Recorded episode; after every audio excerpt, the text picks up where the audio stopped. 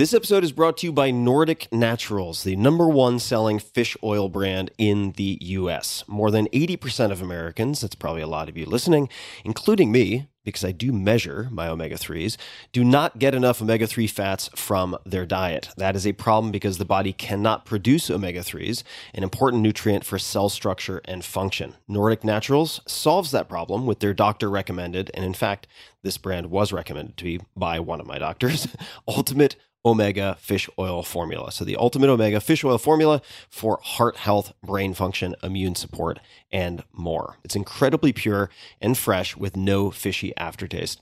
So, I have been taking Ultimate Omega for the last two months or so, and this fishy aftertaste issue has been a problem for me and has actually with other brands induced some nausea after a few days and ultimate omega has been uh, as clean as a whistle i've had no issues whatsoever and if you are vegetarian or prefer to alternate i ended up alternating two products and that is number one, the ultimate omega fish oil formula, and also the algae omega, which is plant based EPA and DHA. That's also from Nordic Naturals. So I ended up getting both of those products, and it has improved my recovery from workouts. It's improved my sleep. It has improved my mood. And I know that because I pulled out a lot of other variables. In any case, back to the read. All Nordic Naturals fish oil products are offered in the triglyceride molecular form, the form naturally found in fish, and the form your body most easily absorbs. Their Ultimate Omega fish oil is offered in soft gels, liquid, and zero sugar gummies. Nordic Naturals fish oils are friend of the sea certified and sustainably made in a zero waste facility powered by biofuel. They're also non GMO and third party tested, surpassing the strictest international standards for purity and freshness. Want proof? You can visit their website where they provide certificates of analysis for every one of their products. So go to nordic.com, N O R D I C nordic.com and discover why Nordic Naturals is the number one selling omega 3 brand in the US. And while you're there, use promo code TIM, T I M, for 20% off of your order. That's N O R D I C.com and code TIM for 20% off of the fish oil with no fishy aftertaste. All upside, no downside. Try it out. These statements have not been evaluated by the Food and Drug Administration. This product is not intended to diagnose, treat, cure, or prevent any disease. This episode is brought to you by Helix Sleep. Helix Sleep is a premium mattress brand that provides tailored mattresses based on your sleep preferences. Their lineup includes 14 unique mattresses, including a collection of luxury models, a mattress for big and tall sleepers, that's not me, and even a mattress made specifically for kids. They have models with memory foam layers to provide optimal pressure relief if you sleep on your side, as I often do and did last night on one of their beds. Models with more responsive foam to cradle your body for essential support in stomach and back sleeping positions, and on and on. They have you covered. So, how will you know which Helix mattress works best for you and your body?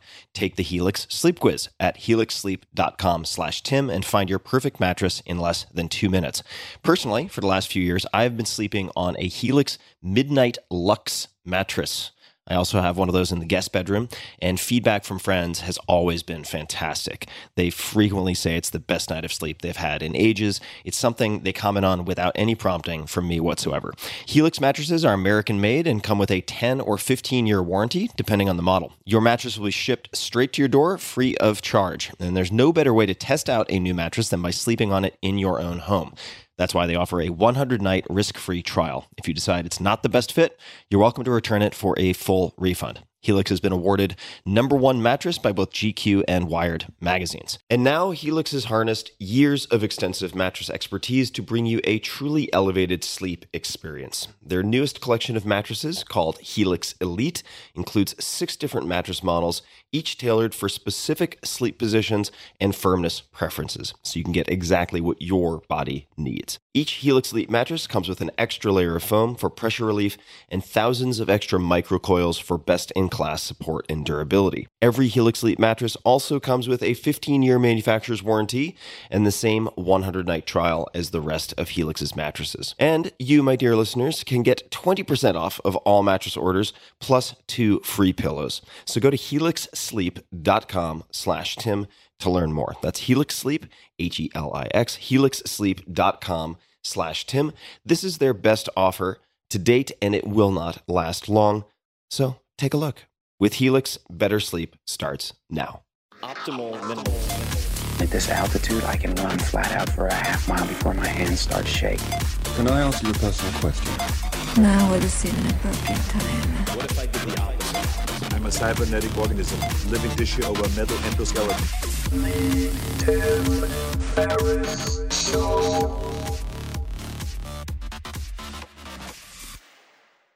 Hello, boys and girls, ladies and germs. This is Tim Ferriss. Welcome to another episode of The Tim Ferriss Show. And I'm going to skip the preamble. I'm going to keep it light. My guest today, my oh my, do we have lots to cover? And I'm excited to dig in. My guest today is Sheila Heen. This is her second appearance on the podcast. Sheila has spent the last three decades working to understand how people can better navigate conflict with a particular specialty in difficult conversations. God knows we need more of that expertise for all of our sakes. She is a founder of Triad Consulting Group, a professor at Harvard Law School, and a co author of Thanks for the Feedback The Science and Art of Receiving Feedback Well even when it's off base, unfair, poorly delivered, and frankly, you're not in the mood, with Douglas Stone and Difficult Conversations, subtitle How to Discuss What Matters Most, also with Douglas Stone and Bruce Patton, with a newly updated third edition that was just released in August. Sheila and her colleagues at Triad work with leaders and organizations to build their capacity to have the conversations that matter most. Her clients have included Pixar, American Express, the NBA, the Singapore Supreme Court, maybe we'll talk about that, who knows, the Obama White House, and theologians struggling with the nature of truth and God. She is schooled in negotiation daily by her three children. You can find my first and very popular conversation with Sheila at tim.blog slash Sheila Heen. Sheila, nice to see you again. Thanks for making the time. It's great to see you. I know last time we spoke at length, I was in the midst of a very challenging chapter in my personal relationship. And when my team and I reviewed the last conversation we had, which I always do before a conversation like this, so went through the entire round one, and there was a line that stood out for all of us, and it might be a paraphrase. You can feel free to fact check this. Yeah, yeah, yeah. Oh, I can't wait to hear what you're about to say. Quote. it's not just that we have difficult conversations in our most important relationships, those conversations are the relationship. And I've been thinking about this a lot in the sense that it seems like our most important relationships are defined and steered in large part by how we handle the difficult conversations, how we handle things when we are perhaps not our best selves. And to that extent, they are what define a good or a bad relationship. So I just wanted to share that because it stuck out for everyone who reviewed the last conversation that we had on the side of my team.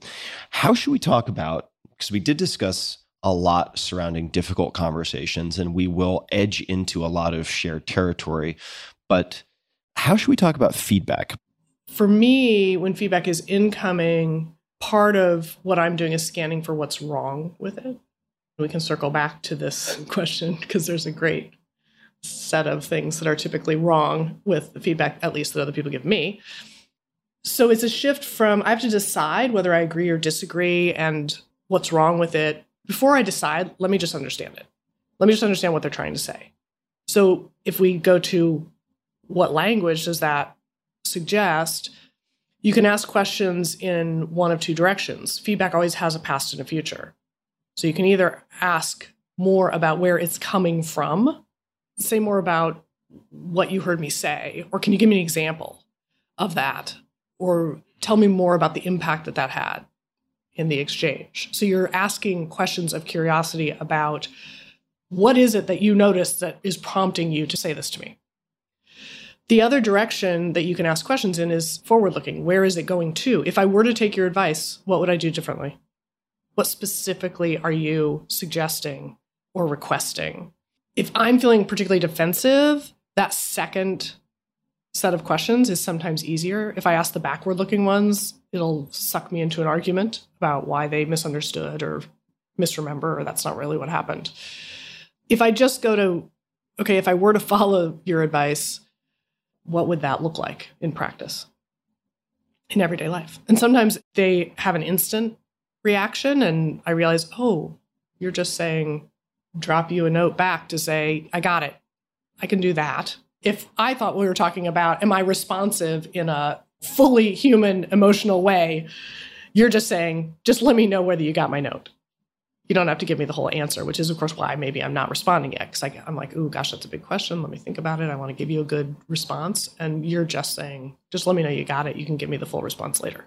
So that's an example of, I now understand what you want. Sometimes a person doesn't know what they want.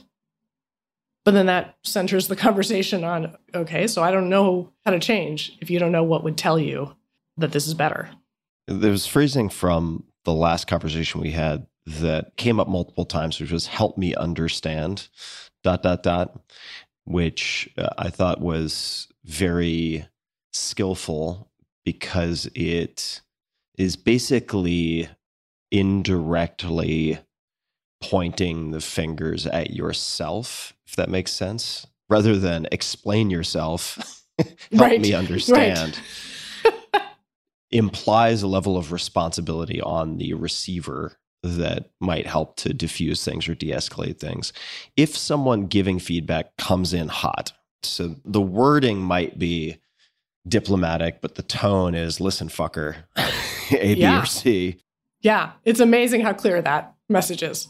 Any thoughts for either how to de escalate or self talk that you can use so that the person on the receiving end is able to kind of reply in a calm, cool, and collected fashion? It could be that calm, cool, and collected is more aspirational than realistic. And one thing that can help is just to name the surprise or the this just came out of left field. I'm totally knocked off my center. So just saying, wow, okay, sorry, this is coming out of left field. So I'm just kind of on my back foot. So that you're just naming where you're at in this moment. And sometimes just naming it can help you find your feet again because you're like, okay, I've just accurately described where I'm at. I can be in that space. And now they know I'm in that space. Or just saying, okay, I'm feeling a little defensive. And then you can move to a question. A question that I've been using recently that has helped just quickly get to the heart of what's going on is what do you feel like I don't get? What is it that you feel I really don't get about whatever this situation, about how this impacted you, whatever they're trying to tell you that they feel like you're really clueless about? That's often going to cut through the noise. So let's, if we could, just jump into a real life example and perhaps we could examine painful feedback from the past. Your own? Well, we can talk about my own, but I thought Yeah. we would, given given my job as the inquisitor, that Yes, I would yes. ask. That will not About- protect you, my friend. I know it's not the flak jacket I always hope it to right. be, but I know. I know. I came into this expecting that I would be Yeah. opening the kimono per se, but you just finished the third edition of Difficult Conversations and you had to contend with some Mm. reader feedback on an example Yeah. in that book that got large reactions. Could you elaborate on this? So there were a lot of things that we looked at fresh and rewrote and reworked and changed about the third edition. And one of the examples that got the biggest and most consistent negative reaction from readers was an example, a story in the chapter about shifting from blame to joint contribution. And it's a sexual harassment example. Although it's told as two characters, all the examples in the book are real or amalgams, but disguised. That particular example was mine. And it came from an experience that I had pretty early in my career. I was in my 20s. I was sent abroad to work on a project, international project. It was bringing together consultants from lots of different places. And simply because my organization was the one that was holding the funding and in charge of the project in the collaboration, I got named as the team lead. And I was the youngest person on the team by a good margin. And part of what happened, of course, we were in a very stressful context on site in a divided ethnic conflict. So the task that we have together. We have to come together, build a team set of team relationships that are highly functional and adaptive in the moment as things unfold. And so the first couple of days are really spent sorting out sort of how do we connect and how are we going to collaborate together as we tackle getting ready for the project. Over those first couple of days, things settled down in terms of people's reactions to me being the team lead. You know, I'm sure their Mhm. first reaction was like, really? Because you look like you're still in high school. And I had several decades of experience, which was fair enough, honestly. There was one guy who was particularly hostile to the idea and continued to be hostile to the idea. So I decide that the answer for this to win him over and sort out whatever's going on with his hostility to my leadership, I'll assign us a piece of the next day to work on together, and then we'll just have to sort it out. We'll work on it one on one. So I did that, and it, it worked beautifully. I soon learned that it had worked a little too well because he started saying things like, I feel like in another world we would have fallen in love. He was indicating directly and indirectly romantic interest. And I was completely freaked out by that. So I'd say, Oh, you know, I'm married. He said, So am I. What's the problem? And oddly enough, I felt totally paralyzed by it. And I'm not a shy person. I'm pretty quick to speak up. In fact, that's some of the feedback I'm getting now, which is I'm a little too quick to speak up. We can circle back to that. Now I just have the opposite problem. And I felt like I'm sending the indirect signals and slightly more direct signals that I'm not interested and it's not stopping. And I'm trying to avoid him, etc. He's always like right there at any meal. He's right next to me.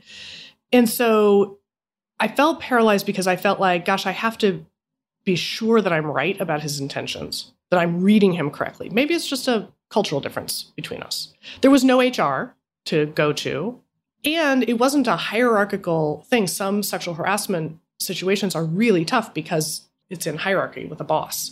Here, I'm actually in charge. And so the insight for me was oh gosh, I don't need to be sure I'm right about his intentions. I just have to describe the impact that it's having on me. Number one. And number two, and the reason it's in the contribution chapter, is that it suddenly started occurring to me that I might have been sending mixed signals by accident. In other words, I arranged for us to do this piece of the project together. And maybe that was signaling interest. And so if I just change my contribution, so my contribution to the problem was maybe inadvertently seeming like I was reaching out to give him special attention because I was paying attention to what he was doing to try to get him in our meetings, to get him engaged, win him over. And the other thing I'm contributing is I'm not saying directly that I'm not interested. So I'll change those contributions. So that was a big aha for me. We disguise it, we write it into the book. The reaction that we got was we had one student of ours who told us when I got to that part, I threw the book across the room, which is not really the reader reaction you're hoping for. I don't know about you. What was the explanation behind that, if there was one? You're blaming the victim. You're blaming the victim. You're saying that she, the name in the book is Sydney, that Sydney is at fault for her own situation, that she should deal with it alone. In other words, she's got to figure out what she needs to change because she got herself into this. And people also had strong views about what was really going on with him. They had strong views about what you should do. Like, you should never have this conversation directly, it's unsafe. You should go to HR. So, it was a very clear set of themes in the reaction. By the way, what's your reaction as you listen? My reaction as I listen is actually more a set of questions. For instance, I'm very curious if the throw the book across the room reaction is mostly American born and raised readers of a certain vintage. Yes. I'm wondering if that's something you have observed in readers from many other cultures. I'm also wondering many other ages because it strikes me as though that may be a very contemporary, industrialized US response or North American response to things, which is just a hypothesis, but that's what comes to mind from me from a curiosity perspective. Totally. And what I particularly like about your curiosity is that, like me, it allows us to locate the problem in them. it's just that you guys are either, and I have this reaction totally too young, like I was, like you'll get it once you're in the work world. A big reaction was like, well, this just can't happen. This should not happen, which I don't disagree with. And it does.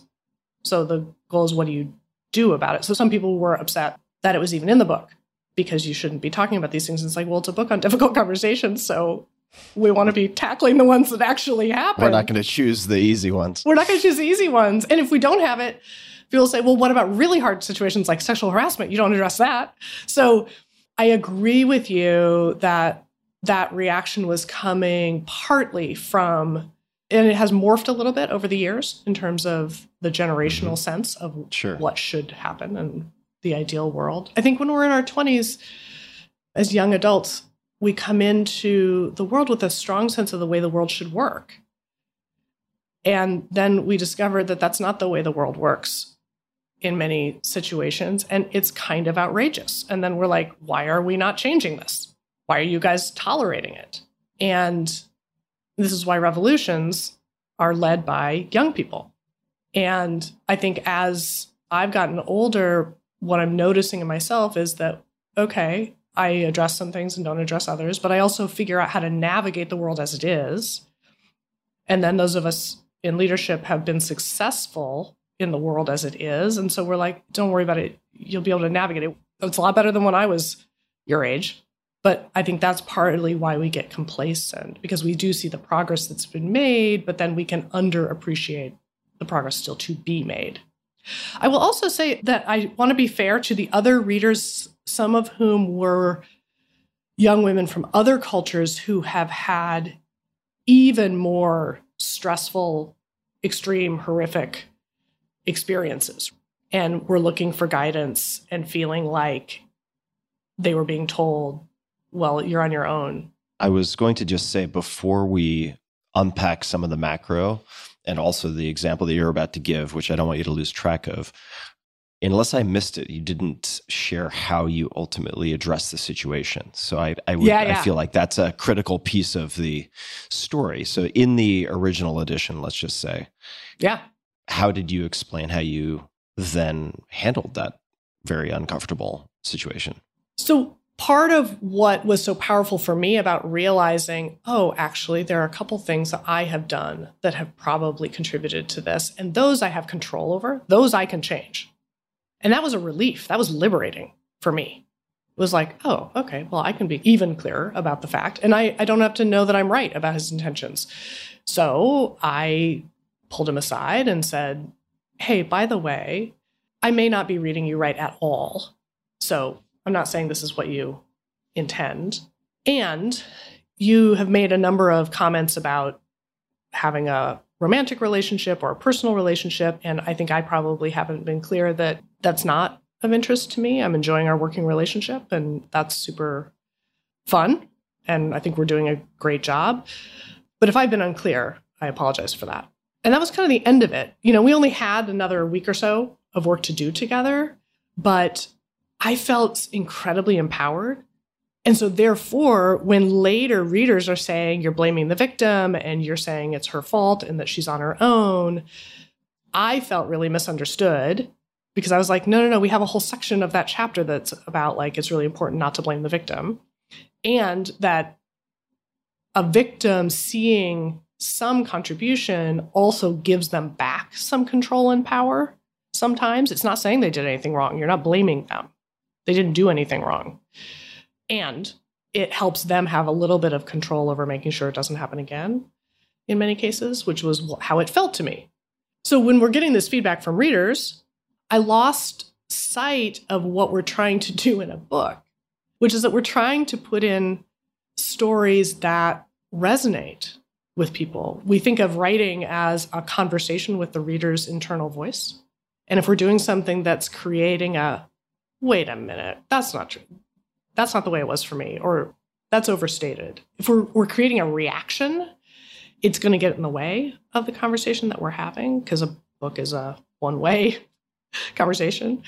So we're trying to anticipate what readers are wondering about or objecting to or confused by or feel are off, is off base and then address it right away in the book. So the good news was that we had an example that was generating a lot of reader reaction that people were bringing their own experience to. That's good. But the fact that then it tells the story as if there's one way to handle it when this was a relatively mild version that didn't have power differentials in the way that many people have faced meant that I suddenly, because it was my example, was feeling defensive and like, well, you're misunderstanding me. And so we did an interim fix where we tried to clarify there was no HR, that this wasn't the only way to handle it. The interim fix totally didn't work. So Yeah. it wasn't clear in the original edition that you did not have HR or some intermediary to go to, or it wasn't sufficiently clear. yes, we felt that it was clear. So that's the thing is we felt that it was incredibly clear and that other people were misunderstanding us. And you know, we had a long list of all the things that were wrong with their reactions and understanding. So we tried to get clearer and clearer with the example And it instead didn't of work. it didn't work. It didn't work at all. So what we needed to do, which what we finally did was say it's not about my experience actually.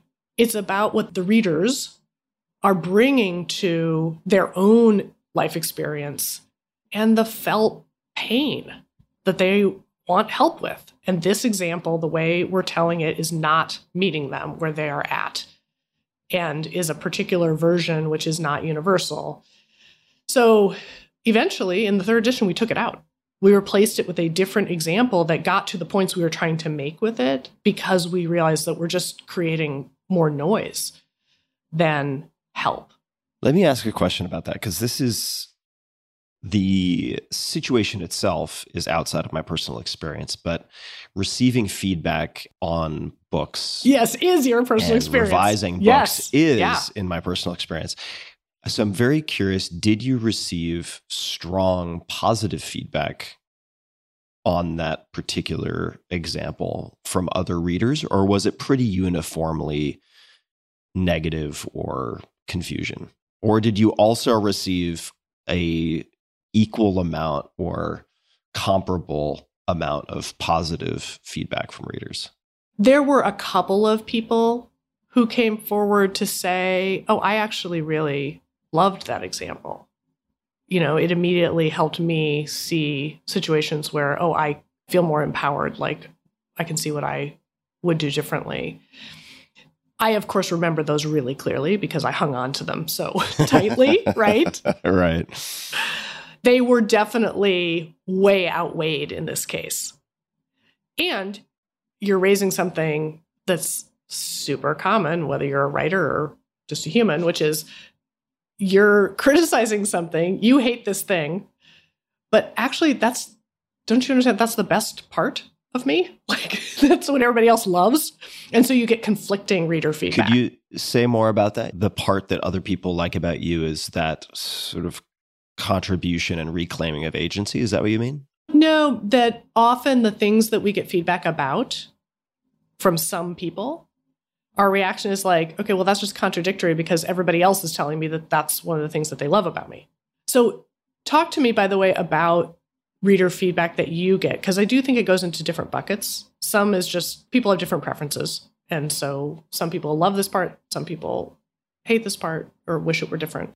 I should say a few things. The first is that I try to, in the case of reader feedback, which is different from proofreader feedback, they're very different because when I reach out to proofreaders, I know the sample size. If I reach out to 10 proofreaders, I can look at which responses are positive, negative, neutral, 10 out of 10. But when you get negative feedback or criticism, there's a selection bias. If you are operating a customer service hotline, chances are the people who are thrilled with their experience are not going to be the ones who call in, or they're going to be far fewer. So it's easy to sometimes perceive that something is being uniformly across the board criticized when in reality, for instance, this has happened in the podcast where I've talked about certain things that I've done or said that have come under fire. And then people come out of the woodwork to say, hey, we are actually the silent majority who think it's great or totally fine, but we're not the ones who are on Twitter yelling and screaming right. about it. Yeah. So I just want to point out that sort of selection bias that I try to be aware of with I pay more attention to proofreader feedback generally than I do reader feedback. I pay attention to both. For instance, I was just giving someone this example last night. The four hour work week came out in 2007, and there was a quote at the head of a chapter from Bill Cosby about breaking the rules that are set for you in an industry. And uh, thank God that a number of readers pointed out maybe that should be taken out for the next printing. And of course, Right. I agreed Yes. with that and took it out. Yeah, we hear it quite differently now. Yeah, there's no upside to that, only downside. It detracts from the point I'm trying to make. And it's a distraction, not an addition.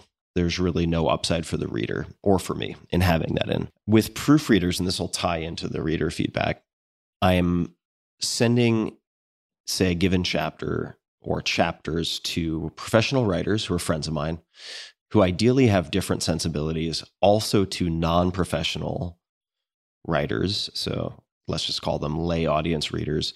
And I'm generally asking, first and foremost, what do you find confusing? Highlight anything that is unclear or confusing. Second, highlight if I could only keep 20% of this chapter, what I should absolutely keep. And then if and then if I had to cut 20%, have to, which 20% would you cut? And my rule with the proofreaders is if one person among my small selection I've selected for good reasons, if they love it, it stays in. And to take something out usually requires a pattern. So if more than one person says, take this out, it's slow, it's confusing, it doesn't pull its own weight, whatever that happens to be, then I take it out. I mean, th- those are my three biggest. I mean, if I added one more on, I would say, please note in the margins or in the document anywhere your mind starts to wander. So anytime you start thinking about your to do list or your email or something else, that's an indication that I'm not building sufficient traction and momentum in the piece to keep you engaged. And I have to fix that. Those are the things I focus on. Yeah, the connection is broken between Yeah. the voice of the book and the reader. Yeah. Exactly. It's just not compelling enough. So I pay attention to those things. And there are some revisions that I've made over time where there's not enough value and upside to the reader or anyone else to justify a counter argument on my part, right? For instance, in the four hour work week, again, I used the word retarded at one point. And it's not going to personally offend most people reading it, but it is outdated and it just wasn't necessary. It wasn't a critical piece of a story. I could take it out. I didn't feel like I was compromising the integrity of the writing by taking it out, so I took it out. But in the case of your example, I would love to know how you personally feel about it, about the revision and the editing of that. Because, for instance, as I think about my preparation right now, that I am undertaking for a trip starting next week, where I'm going to be off the grid in some very remote, in some cases, possibly dangerous environments. I'm going with someone who's former military. It's a long story that I won't get into, but part of our conversation, largely directed by him, has been what we should wear, how we should pack, specifically to minimize the likelihood of being a target and different types of behavior, different types of decision making that are intended to minimize the likelihood or reduce the likelihood of bad things happening. And it would be, from my perspective, it would be irresponsible not to have that conversation. And I'm grateful to have someone on my team who has a lot of experience in these environments. This is just a way to say, I could say, well, these bad things shouldn't happen, or these aggressors shouldn't have aggressive behavior, but these things do happen. They will continue to happen. And so for me, it's a question of risk mitigation and of assuming some degree of agency so that we don't feel like a piece of driftwood being thrown around in an unpredictable sea entirely. But how did you end up feeling about making the revision. And by the way, I'm not saying you should or shouldn't have made the revision. I'm just curious how it sits with you after the fact. Mixed, of course. On the one hand, relieved. We wrote every different possible version to try to fix it as possible. And it's just like, it's not serving our purposes. And it might be too close to home, too personal, so that my sense of it is muddied. And we really need to hear the impact that it's having, which is not helping our cause. And it is such an important issue for so many people these days, male and female, that it feels to me like a conversation about all of the ways in which that feels painful and we can feel powerless and stuck, etc. feels like an important topic. And it's a conversation that I have with people a few times a year who come to me to say, I need help with this situation.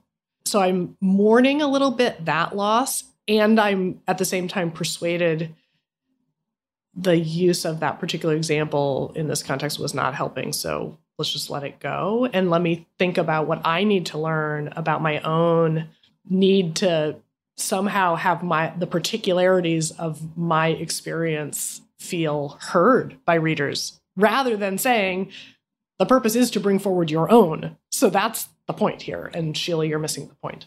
Can we circle to the proofreader feedback, right? Oh, sure. And also, I asked you to bookmark something that we can come back to or not, but you mentioned Yeah. women overseas, maybe Yeah. not solely women, but who have contended with much more extreme examples of your situation.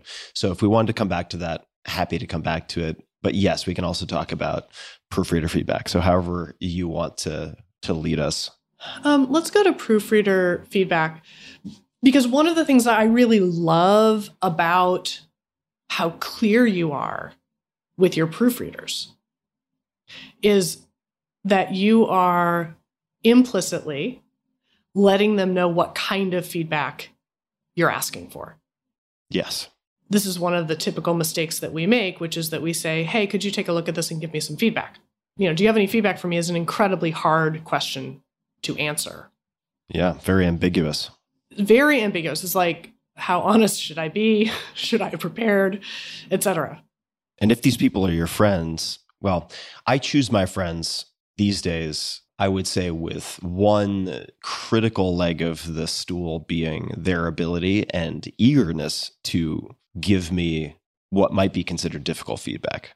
Call my baby ugly if need be to save Yeah. me some pain later. Yeah, but yeah.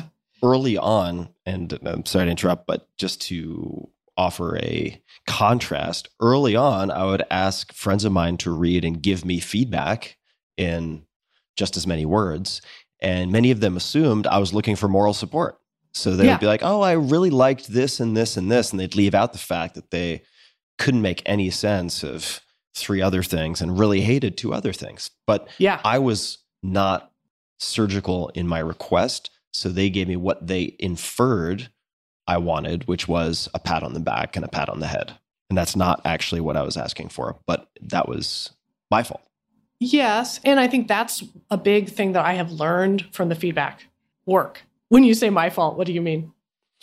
Well, yeah, I saw I, I felt a little resistance there. So I they could have, if they wanted to, if they had been more proactive, they could have asked me to refine, or they could have taken a role in teasing out more precise, a more precise request. So I don't want to put it all on me, but I also fumbled the ball, right? So they could have picked it up, but I also fumbled it a bit. I think you're exactly right, which is to have a rich and meaningful feedback conversation, there's responsibility on both sides.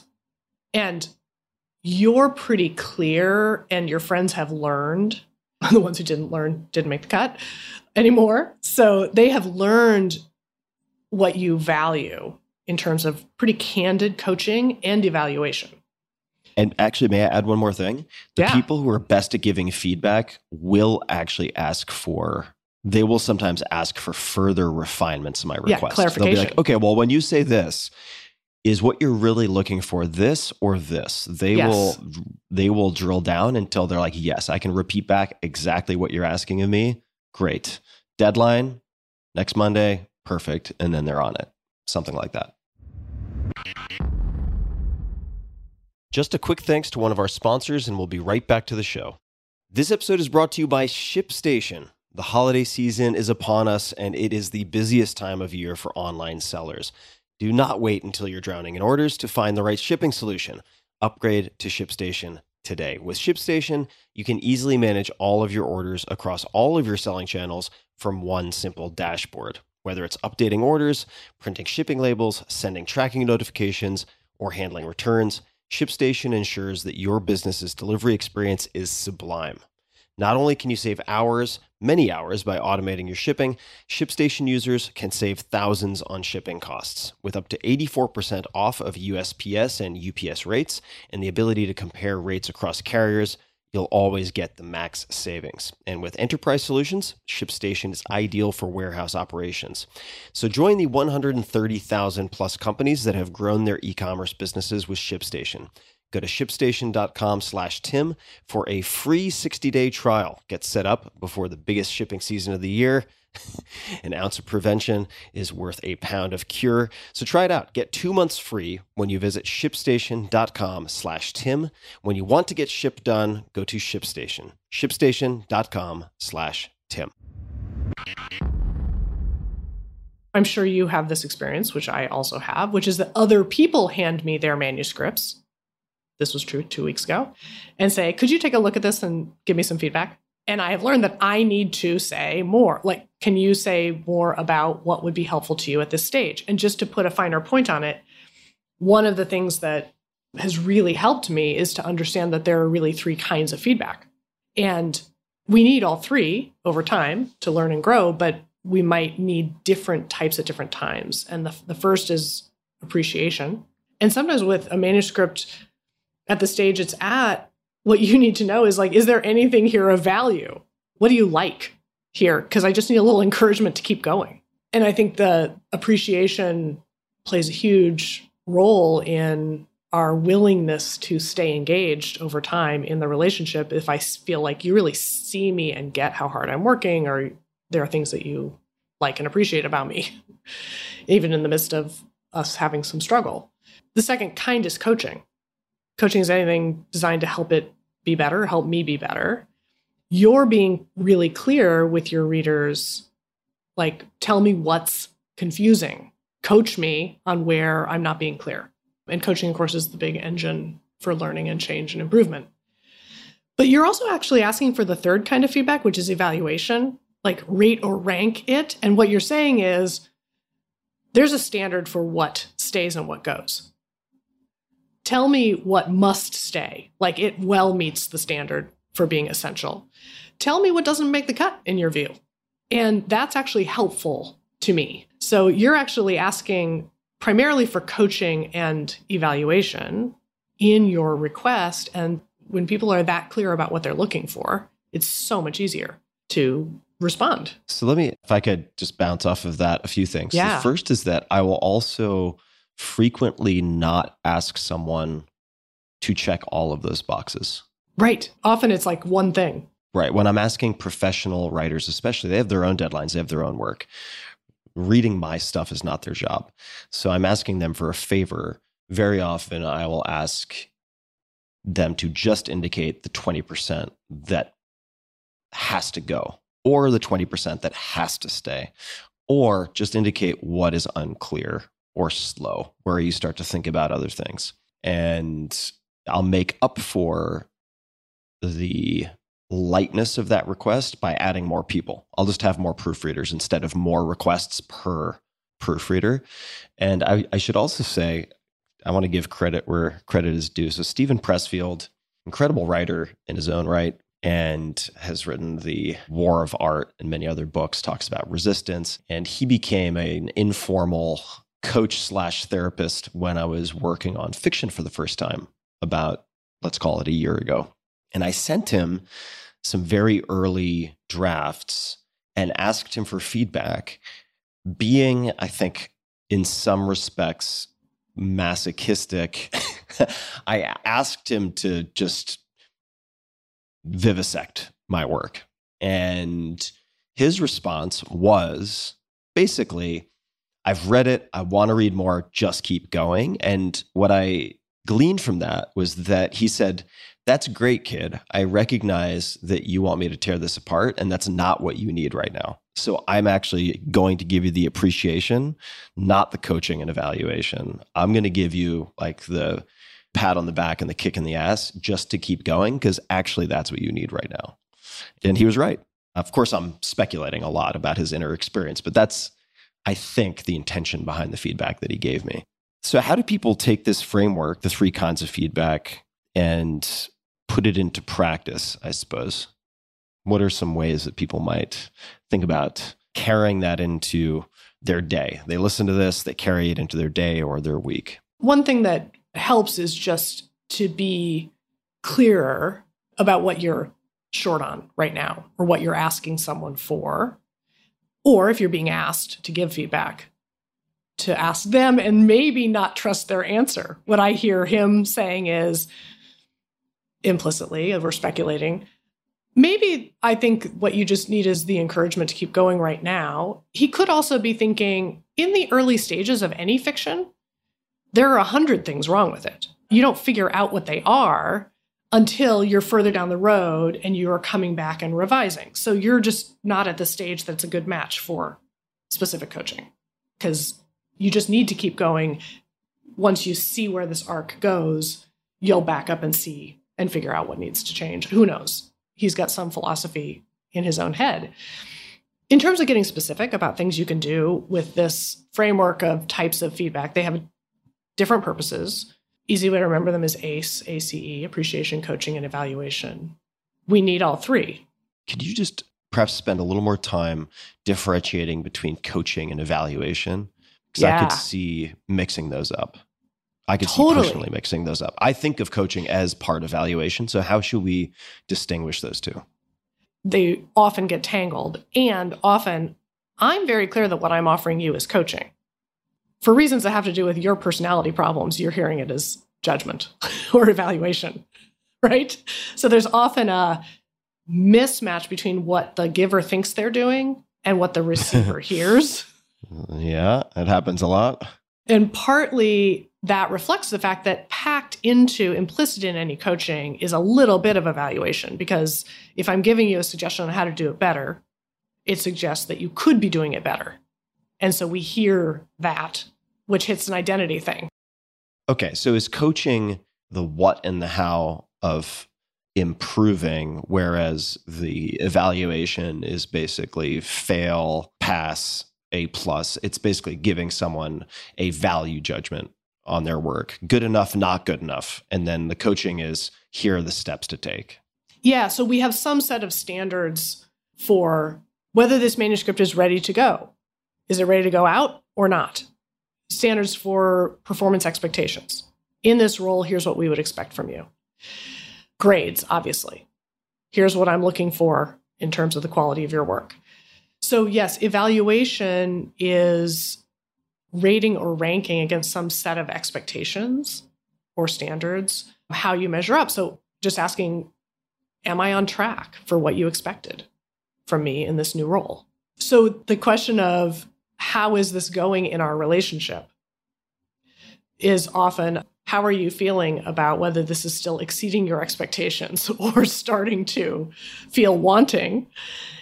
That goes along with a whole bunch of coaching potentially for what I wish you would do. So the two are very closely related, but we have the biggest emotional reaction to the evaluation part because we hate being judged. It's hard. It's really hard to feel judged. And so we're quick to hear it in anything. I was looking at some of the prep notes, and one tactic, or maybe it's more of a practice that I'd love for you to describe is the the phone a friend because this seems like a low risk high reward way to cultivate the ability to look at things from multiple perspectives and to receive feedback well so the supportive mirror the honest mirror could you describe for folks what the phone a friend means here So part of the challenge of receiving feedback is, as I think I mentioned a little while ago, when feedback is incoming, formal or informal, I'm scanning for what's wrong with it. As human beings, we're very good at wrong spotting.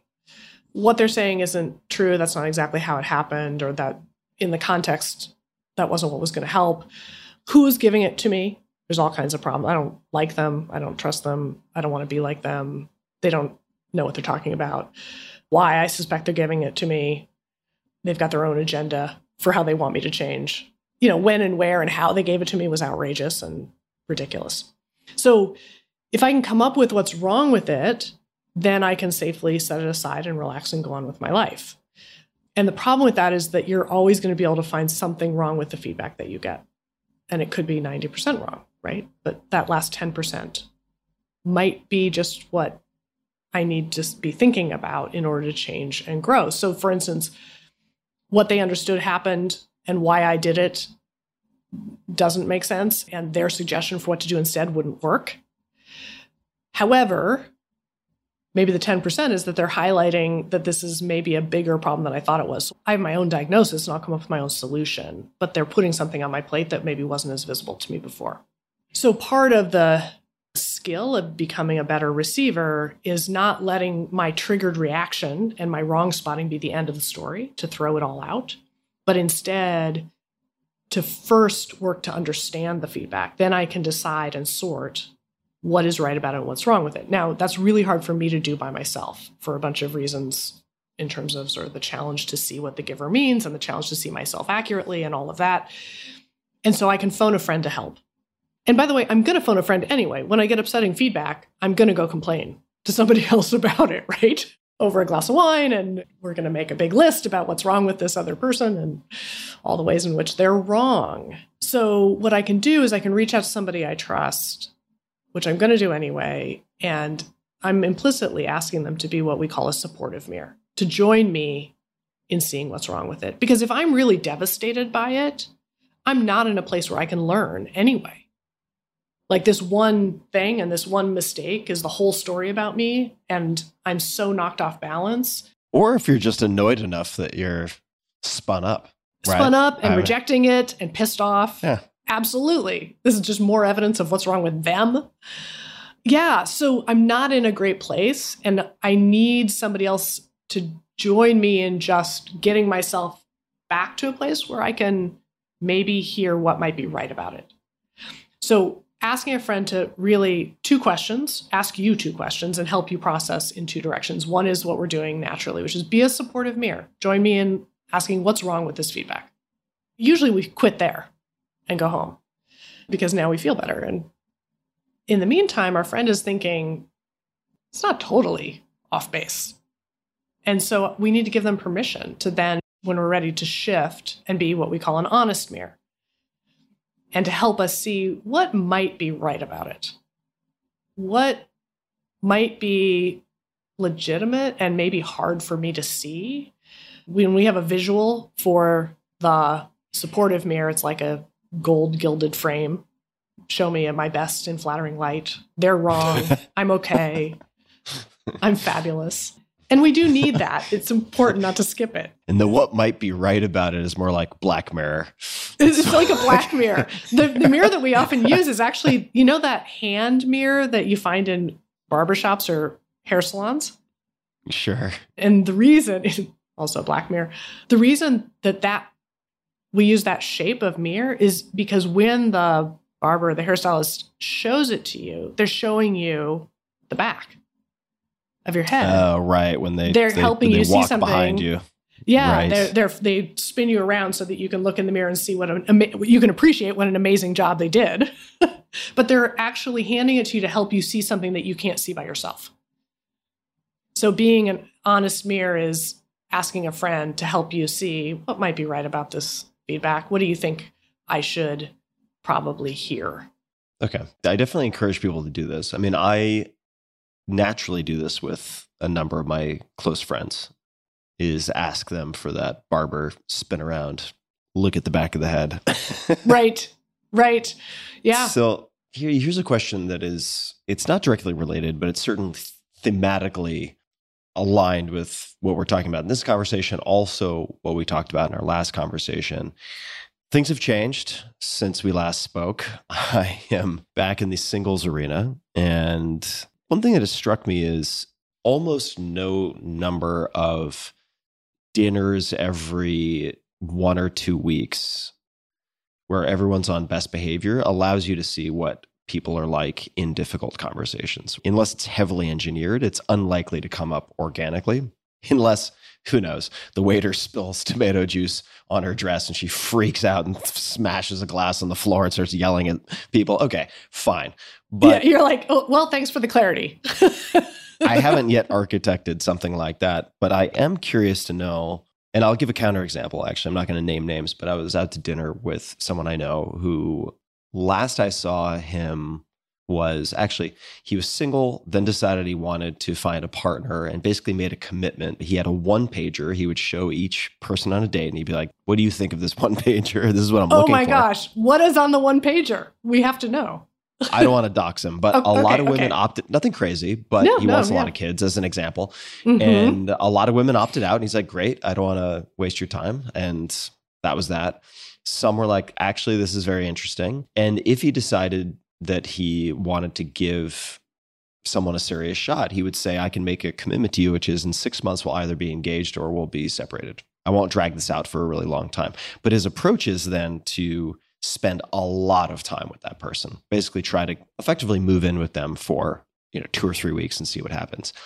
I don't know if I'm ready to make the jump to that end of the spectrum, but it does make some sense in so much as kind of fiddling around, seeing each other intermittently, not really getting a good read of how someone handles conflict or difficult conversations or life when they are compromised, like run down, low on sleep. Seems like it could waste a lot of time. And you could just go on these multi month boondoggles without either side getting a super clear read of the other. Do you have any thoughts on how to sort of figure this out sooner? I mean, I certainly have had the experience of, say, going on a week long trip with someone and you see how they handle their luggage getting lost or whatever it might be. But are there any other simple or elegant or obvious approaches that I am just missing where maybe you could suss out a bunch in a conversation over dinner and I'm just not finding the path of least resistance with questions that really deliver? Do you have any thoughts about any of this?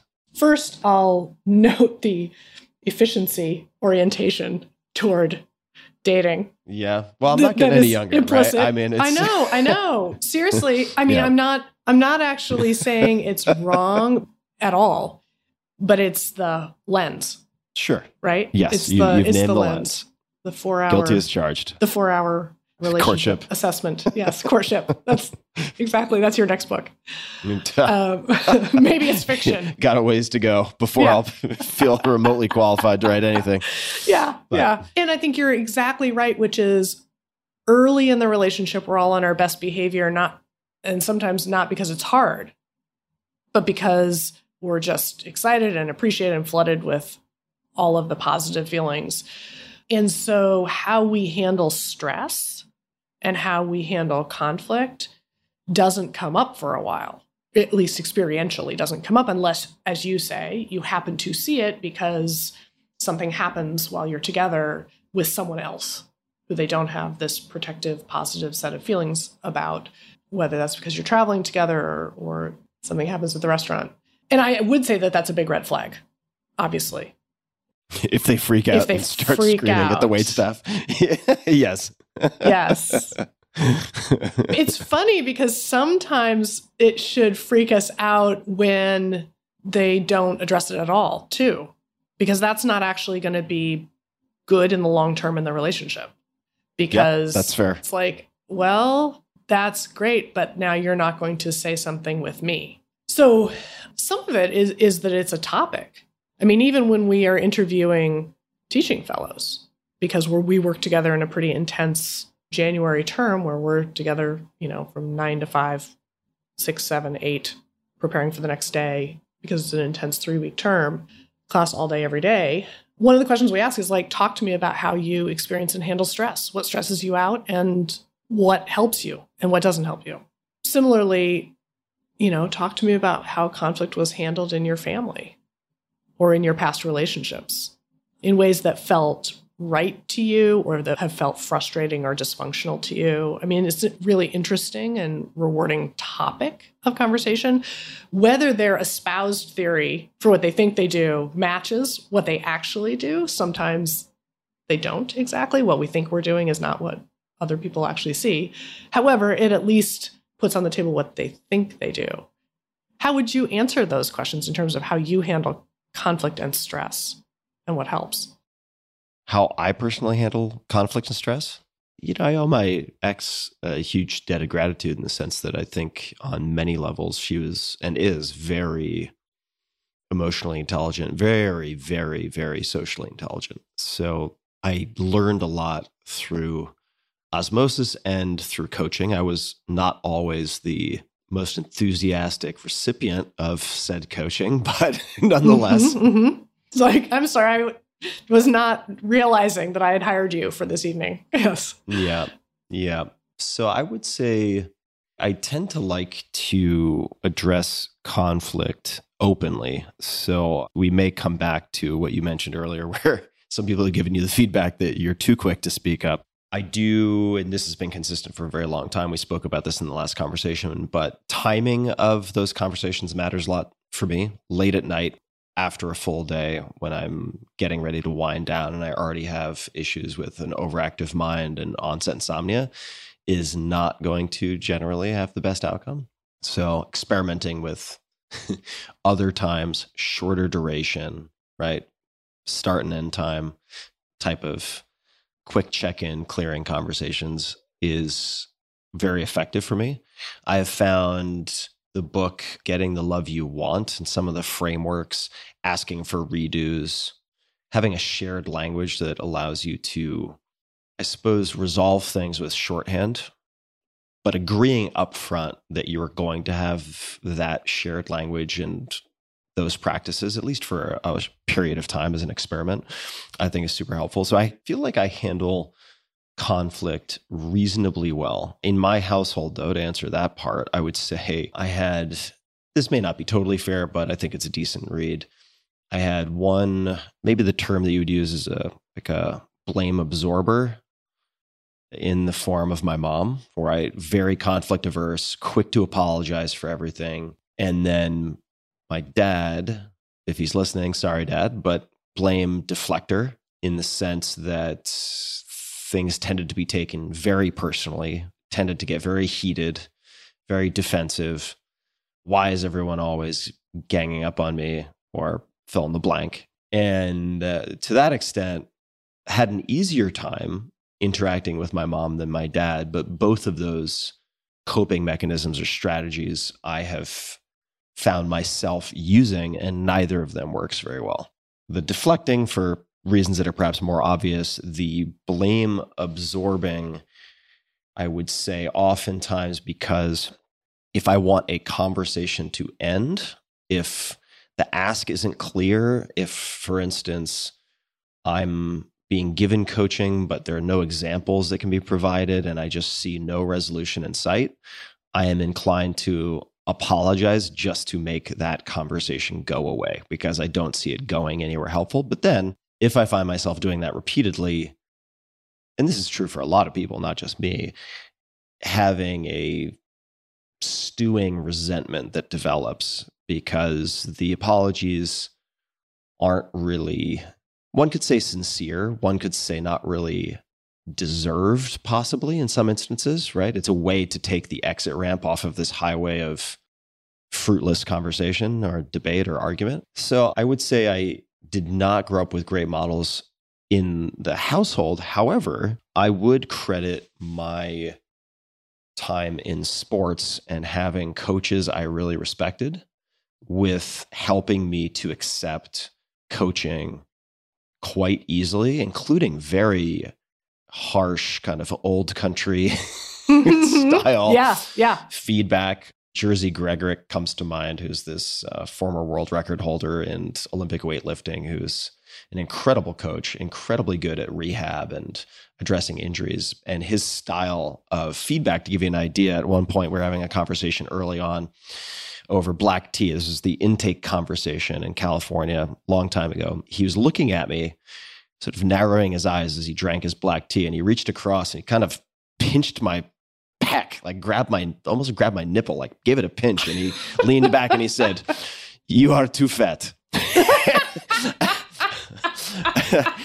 but the guy has the bona fides, right? He's a real performer. He has an excellent track record. And I was like, okay, let's call a spade a spade. Yeah, I could probably do without like the late night pizza binges after having uh, maybe That one or two earned, glasses of wine that I shouldn't aren't- have yes, had. yeah, right. yeah. Like, yeah, like, okay, like I could put up a fuss, but this guy is very straight.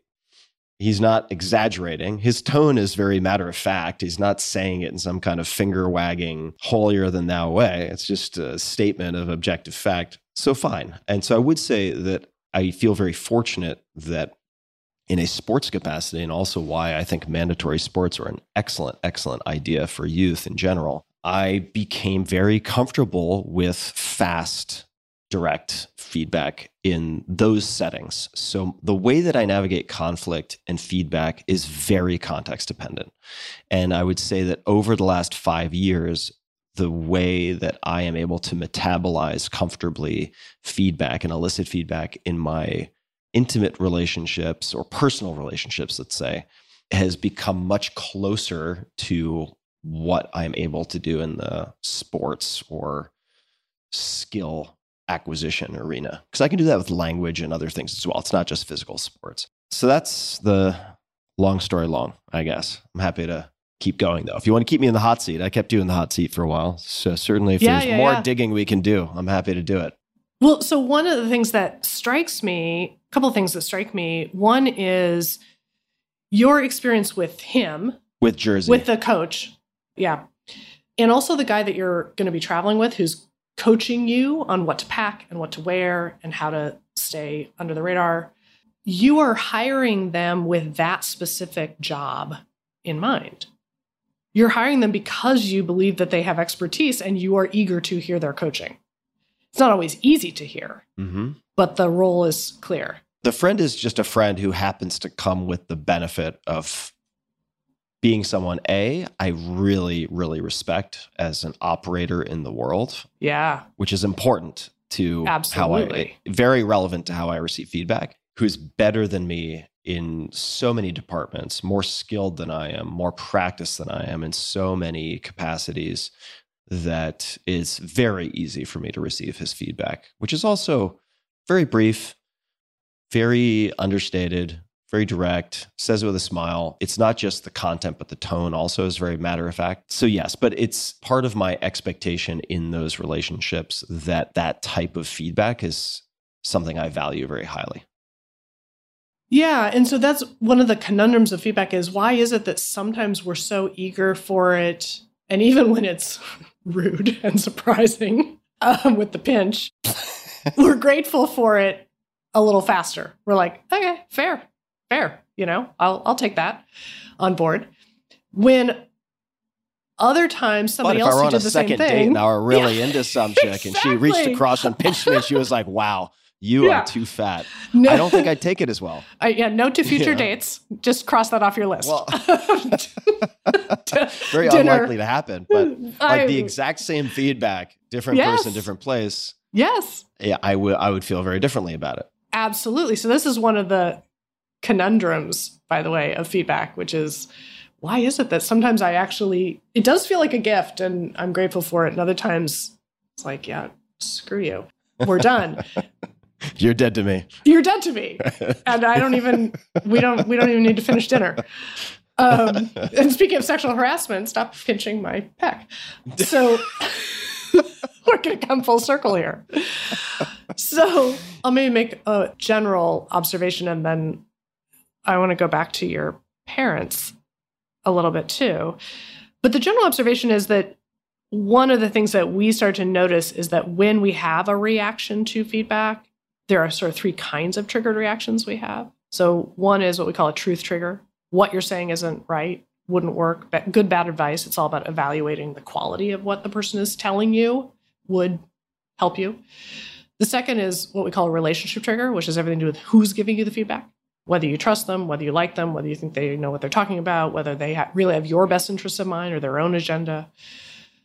We often have a bigger reaction to the who than the what. And then the third is what we call an identity trigger, which is partly the story we tell about who we are and whether that feels threatened or not, but also in the course of the feedback work, we uncovered some evidence that suggests that in terms of sensitivity to feedback, how upset we get and how long it takes us to recover, that can vary by up to 3,000%. Can you say that one more time? That our sensitivity to feedback and other things happening in our lives, by the way, it's not just feedback, but in terms of how upset we get, how activated we get, and how long it takes us to recover. So, you lying awake in the wake of the argument arguments are partly who's the problem, which one of us is the problem, and which one of us needs to change in many cases. That how long it takes us to recover can vary by up to 3,000%. And some of that is just the way we're wired. Some of that is past experience, something around trauma that gets tripped that changes your sensitivity. So, part of the challenge is understanding like, I am having a triggered reaction to what's happening, whether that's feedback or conflict. And in what ways is that making it harder for me to hear what might be right about what you're saying and see what's important? So, to circle all the way back around to the dating question, part of what you're trying to figure out when you're dating is well, who are you? What's different or cool and or complementary about this new person that I'm getting to know a little bit? And it's really hard in the wake of a breakup because the baseline that you're comparing to is someone that you know incredibly well and have a ton of history. And it's really hard to close that gap when that person is the baseline. I'm curious about your reactions to that. Another question is Who am I in this relationship as it's starting to develop? Do I like the way that I am in this relationship? That's a big and the one way for I'm me. showing up? Yeah right? Does this person help me to be a better version of myself, or is this person sort of summoning the demons of my lesser self? Yeah, exactly. That's a real thing. It's a real thing. And I'll name the third thing and then we'll come back to this thing, which is just okay, what's the you plus me combination? How authentic and honest are we being with each other? Do I know what to expect? Do I know how you feel? Do you know how I feel, et cetera? And how do we handle the inevitable friction that we're going to have? Because in any two combination of two people, you've got lots of things that are complementary and some things that are going to have some friction just because you have really different preferences and habits and interests and whatever. And in how we handle that, does it bring out the better part of me or the worst part of me, and vice versa? And does it feel fair also? Or does it feel like one of us is always the one who has to apologize or to change? And so, say a little bit more about bringing out the better parts of you and the worst parts of you. well, let me preface that by saying I did a Q&A with some of my audience yesterday. And if my talking about relationship stuff on the podcast could be a Rorschach test, holy shit, do I get a lot of stuff projected on me. There were so Yeah, many yeah. questions like, Tim, why can't you hold on to a partner? Da, da, da, da, da. Like, what haven't, why can't you learn the lesson about this, this, and this, all of these things? And I would just say, just briefly, that I actually, if you were to talk to my last few exes, who I'm still on good terms with, they would, I think, all say that I'm a really good boyfriend. I'm not perfect, but I talk about this in the same way that I might if I had a an expert on language learning on. I would ask them how I could improve in language learning, even though I think I'm pretty good at it and have a demonstrated track record. I would still want to be better because I know there's room for improvement. So I just want to set the table a little bit so that I maybe stem the flow of Tim, why can't you figure anything out in relationship type questions in my open Q&A sessions that that I do every once in a while. I'm going to interrupt you for just one second to say you're naming that that's really why can't I figure out? Because it's easier for me to see you not figuring something out, but partly my seeing that is motivated by in my own life. Why can't I Sure. figure out what's going on Right, wrong right, in my own right. relationship or where I'm stuck? Or it might be I was stuck for a long time and gosh, I want to help you, but A lot of It's it is hard people for us to vomiting their own stuff. Totally, it's the, totally the Rorschach. Yeah. So I just wanted to, yeah. So, uh, yes, yes, and yes. And to, I would say that more than almost any of the questions or criteria you mentioned, the one that gives me a clear signal is do I like who I am around this person? That's it. And some matches work better than others, obviously. Some combinations are better than others. And sometimes there are massive trade offs. Maybe you have excellent chemistry with someone, but it's also so combustible and the communication is probably sort of handicapped in some way that's going to be disastrous ultimately, right? So, the read that I ask though, because it's something that I can confirm myself. If I ask a question about someone else, or I make an assumption, for instance, that based on how they're interacting in a first or second date, I think they're going to be really bad at de escalating conflict. They seem to interrupt and step on top of me a lot. I might say, it seems like X, and they say, oh, wow, well, you said I hated or loved X. And I've said, well, actually, no, that's a very exaggerated version of what I just said, but those are not my words. And getting this taste test, I might infer that they would be bad at de escalating conflict, but I can't really know that for sure based on a first date. Maybe they're just nervous. Maybe they had too much coffee. Who knows? I can assess, though, how I feel, hopefully, with higher fidelity. I pay attention to that because I think it's a more reliable, knowable, defensible feeling or assessment. So I, I do pay a lot of attention to that. Is someone dredging up all the stuff that I haven't had to deal with for a while? It's not to say I can easily point to causality. Maybe there are other things that are happening that day or that week or that month that have set the conditions. Or do I feel at ease? Are we laughing easily together, etc.? Am I feeling good about who I am with this person? Is very much at the top of my list. Yeah. And part of what I love about that is that you're paying attention to what is being called forward. And years ago, I was in one of those on again, off again, break up, get back together, terrible relationships that I couldn't quite see my way out of at the time. And my mom, who doesn't tend to say much explicitly. My mom gave lots of generalized coaching and instruction to us as kids, but she wouldn't tend to comment on something specific happening in the moment. She'd give general advice. It was up to you to figure out, oh, this Where is it one of those things. Yeah, one of those things. So she wouldn't, she'd kind of leave you alone in the middle of it. But in the middle of it, she said to me one night, you know, at this stage, I don't know that it's supposed to be this hard.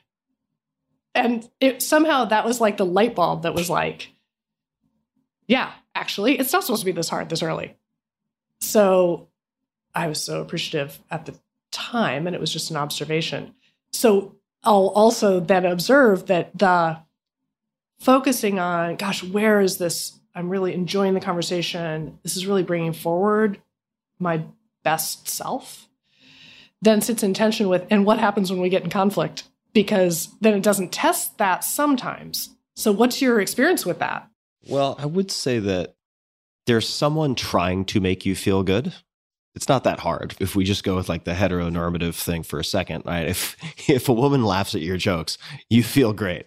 So, Oh, yeah. So so it's not hard for a woman to realize that and play that hand very well. There's someone trying to make you feel good, and then there's just how you feel from a state perspective being around them being exposed to them. And uh, so I would say it doesn't show you the play by play of how something will unfold in conflict.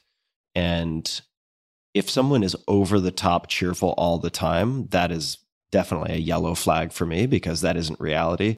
When the pendulum swings really far and that towards the mask of everything is always great, it, in my experience, tends to swing very hard back in the other direction, equally into the darkness.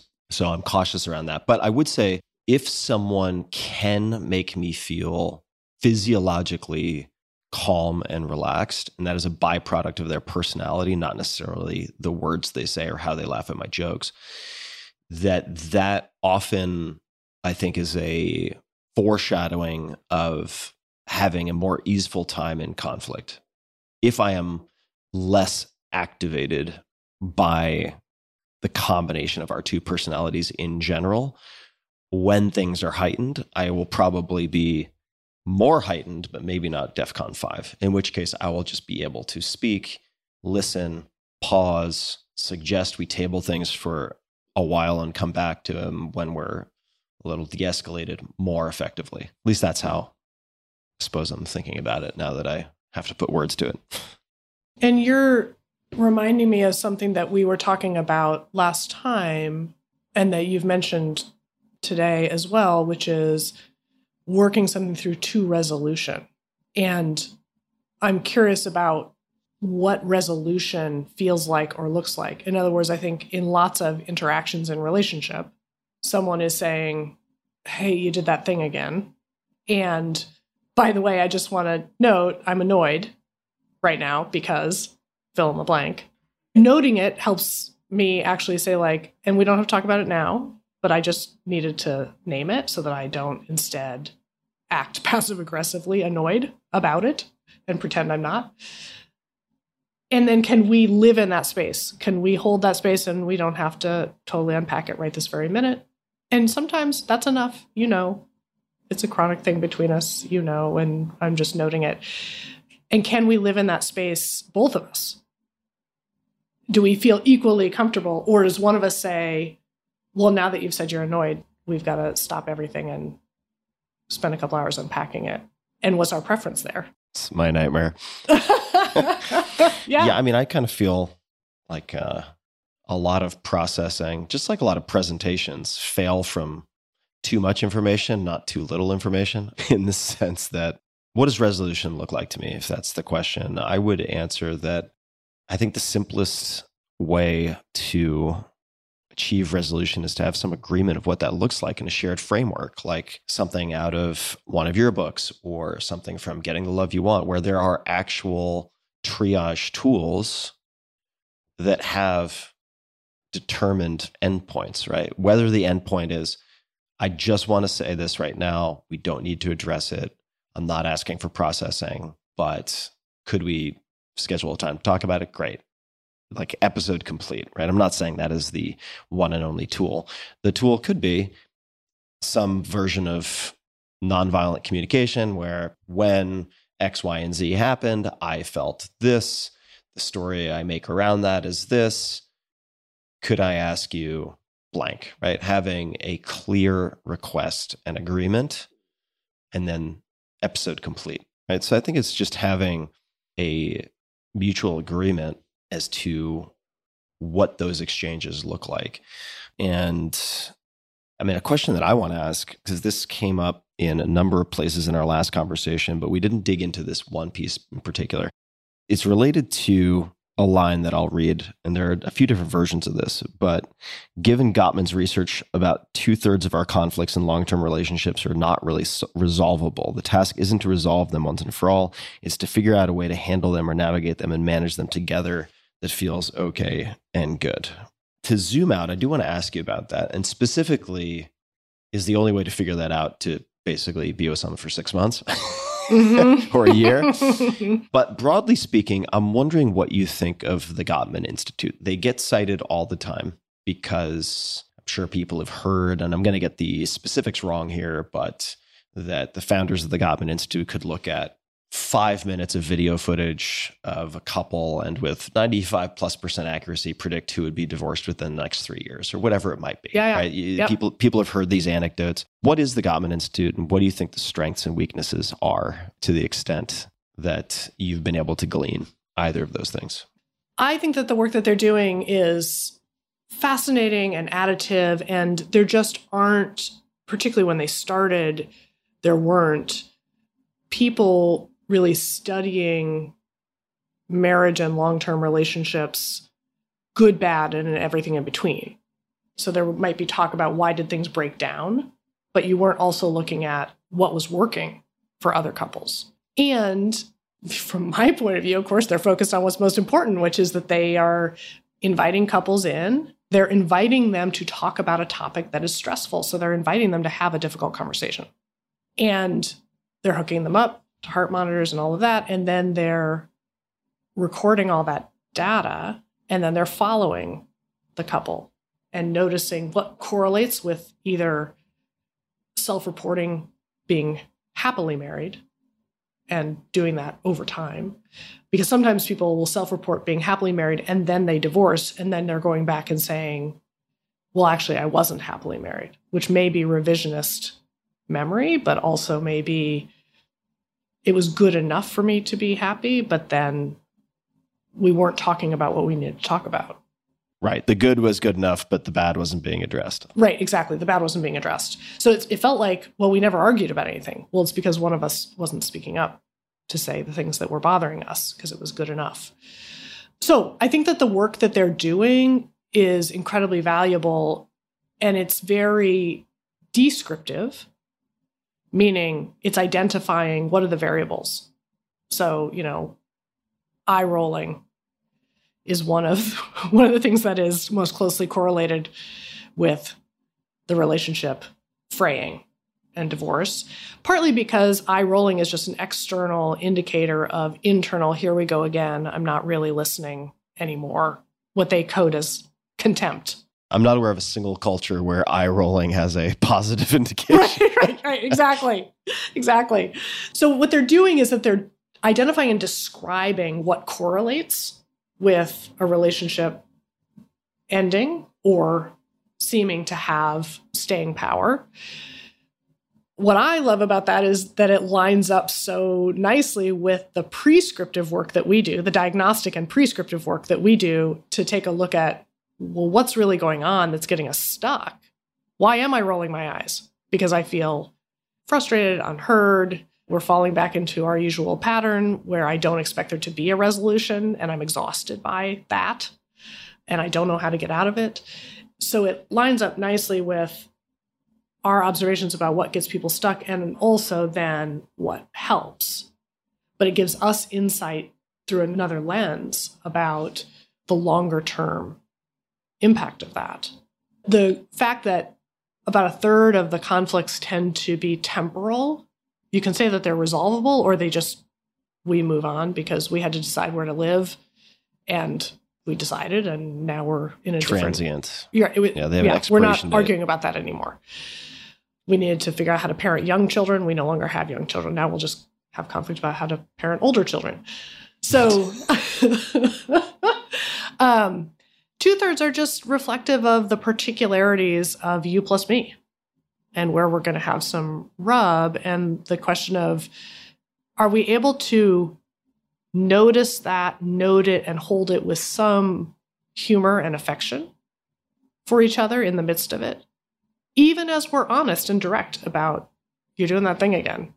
And do we feel like i feel seen and heard and it's a relatively balanced sense of you know sometimes you get your way sometimes i get my way and we're slowly it's getting to be a less loaded topic rather than a more loaded topic. What's your experience with the loaded topics and eye rolling, maybe? I have very low tolerance for eye rolling. I just don't have time for people who who behave that way. So that's a one strike you're out kind of situation. There are too many amazing people in the world, and there are too many people who don't do that. Also, there are plenty of people who don't engage with that.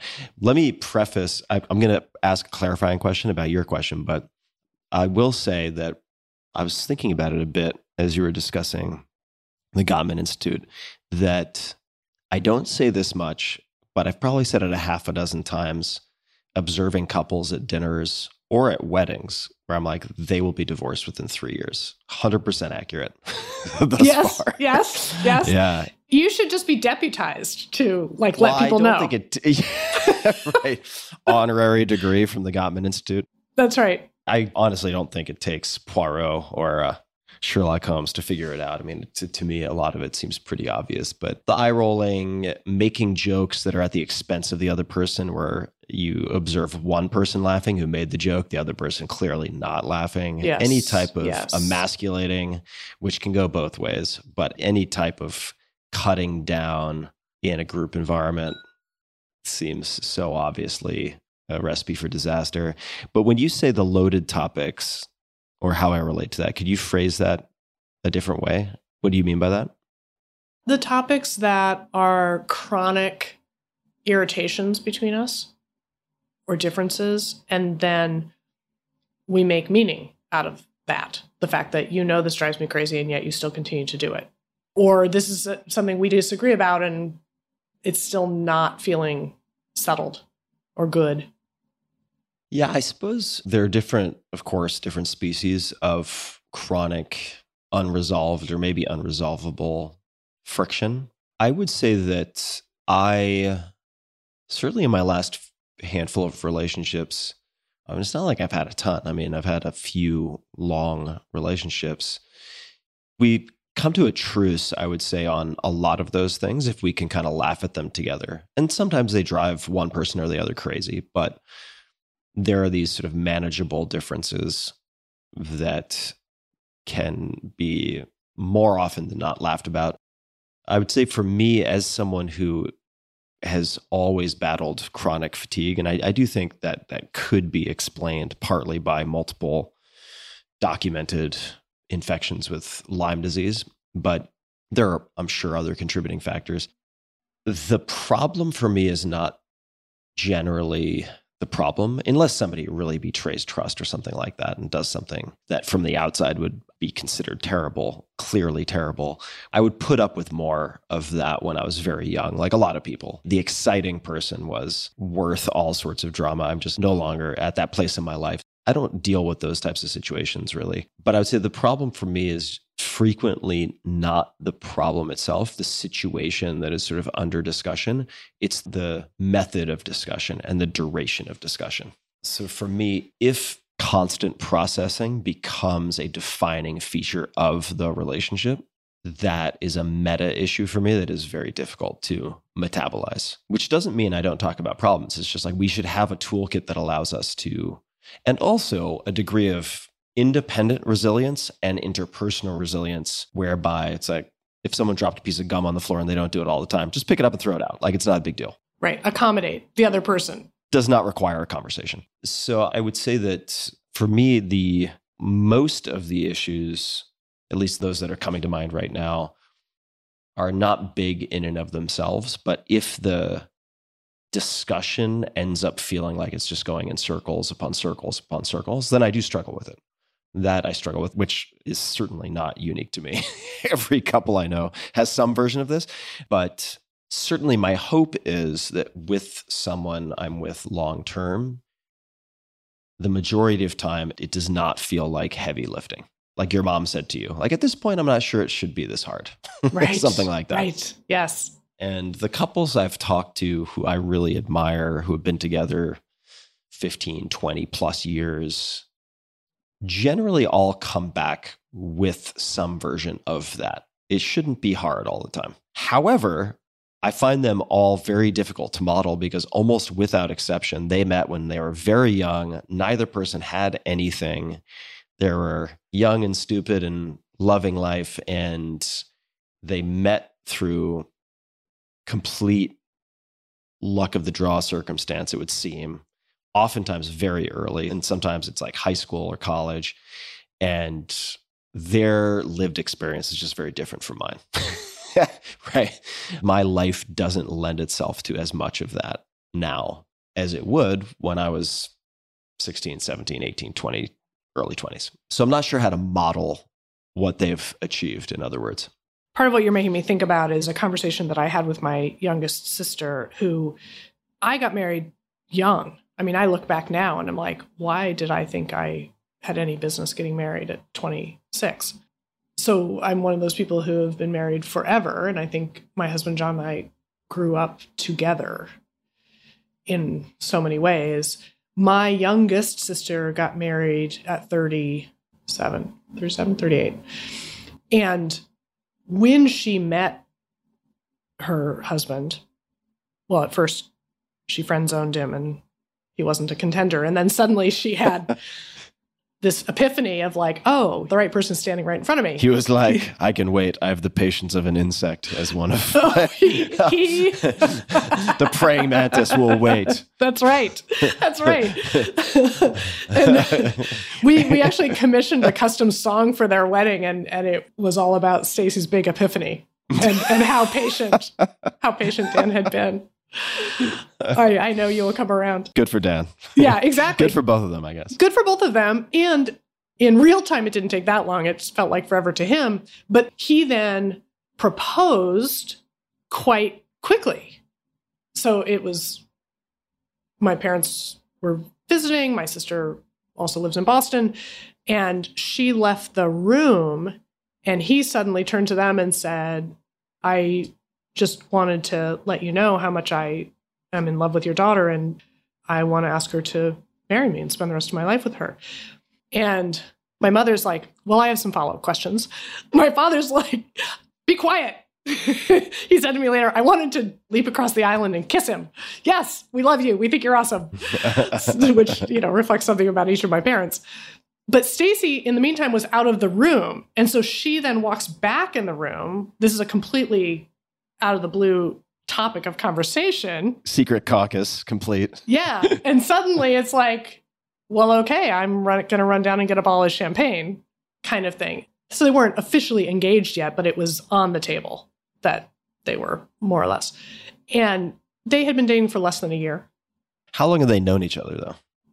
about a year. Oh, all right. A year before that or a year no, it was a no, year no. total. Yeah. Well, they probably Oh, wow. met. They met through a mutual friend at a party. The friend had called Dan to say, "You need to break up with whoever you're going out with because I'm going to introduce you to someone tonight." Wow. but she I hope they know. get a bouquet of flowers Oh yeah, every they, year. they yeah they have milked that for all it's worth, As they should. as they should. and they knew each other for a few months before she figured it out, and then they were dating in earnest. And then this is probably nine months after that. So after all the toasts, she and I went for a run together. I said, "How are you feeling?" And she's, you know, amazing, and I can hardly believe it. And and also, I'm just I'm still waiting to find out what's wrong with him. And my reaction was, well, you know, five years from now, you're going to have a much more robust answer for that question of what's wrong with him. But the real question is, are they going to be deal breakers for you? And what would the deal breakers be? And so, Tim, I'm curious, given your experience, partly what you're listening for in the early stages of dating is, are there deal breakers here for me? Not because I'm judging this other person, but because I just know that that combination's not going to work or whatever. And so one of them sounds like it's endless processing.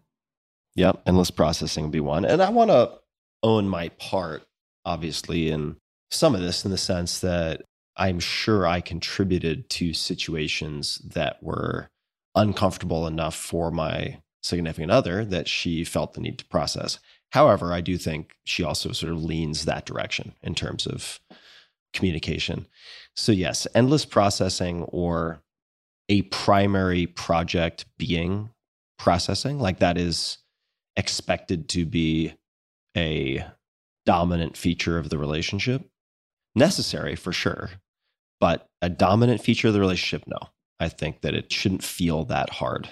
And if it does, chances are there are things that are probably irreconcilable differences. So that would be one deal breaker. Other deal breakers, if somebody throws sharp elbows, that's what I'm uh, very wary of for a lot of reasons. But if somebody throws sharp elbows, if they are vindictive, if they speak in a really aggressive, upset way about their exes, those are all red flags for me.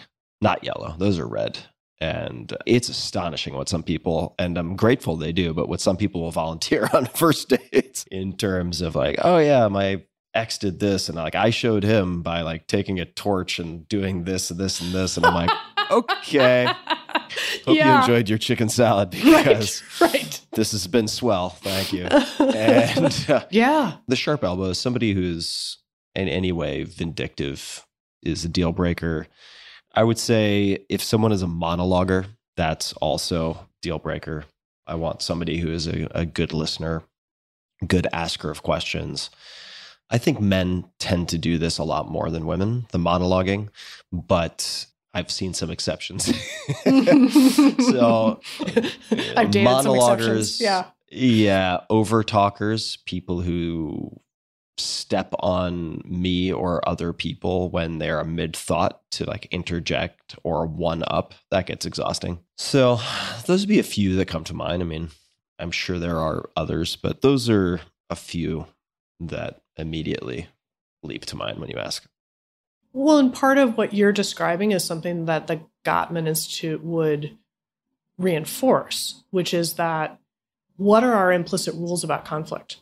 And that the couples that have staying power tend to have boundaries on no matter how upset I am with you, there are some places that I don't go. Because in a long term partnership, you know each other so well that you also have the capacity to really hurt the other person. And part of because you know what would hurt them. And you secretly think it sometimes, especially when you're frustrated. And that even in those moments, you don't go somewhere that is gratuitously that sharp elbow or vindictiveness or or meanness. Yeah, you don't turn it into a Quentin Tarantino action sequence, right? It's not Kill Bill. Kill, yeah, exactly. All of a sudden, yeah, Suddenly, you didn't know it, but I was wearing that yellow suit, the yellow jumpsuit. jumpsuit under my under my pajamas tonight. So, I think that the boundaries that we each assume on how we handle the hardest moments, those being shared boundaries, feels like a wise guideline to have for yourself. The other thing that I was thinking about about your processing point is that for me, it feels like, boy, there's a long period during which where we're bumping into each other and where there's some friction between us processing it to understand it better. Like what was going on with me that i did interrupt you? Which by the way interrupting is one of the things i feedback i give my husband because he's a big interrupter which makes me crazy crazy. And that means in part see i'm blaming him for this that i am an interrupter because if i don't get my word in edgewise i'm not going to get in and i think as a woman and a professional in some of the spaces i'm in being willing to speak up to get into the conversation when there's a moment to do so has in many contexts served me pretty well. And in other contexts and other relationships i'm doing to other people exactly the thing that he does to me my husband does to me that makes me so want to kill him.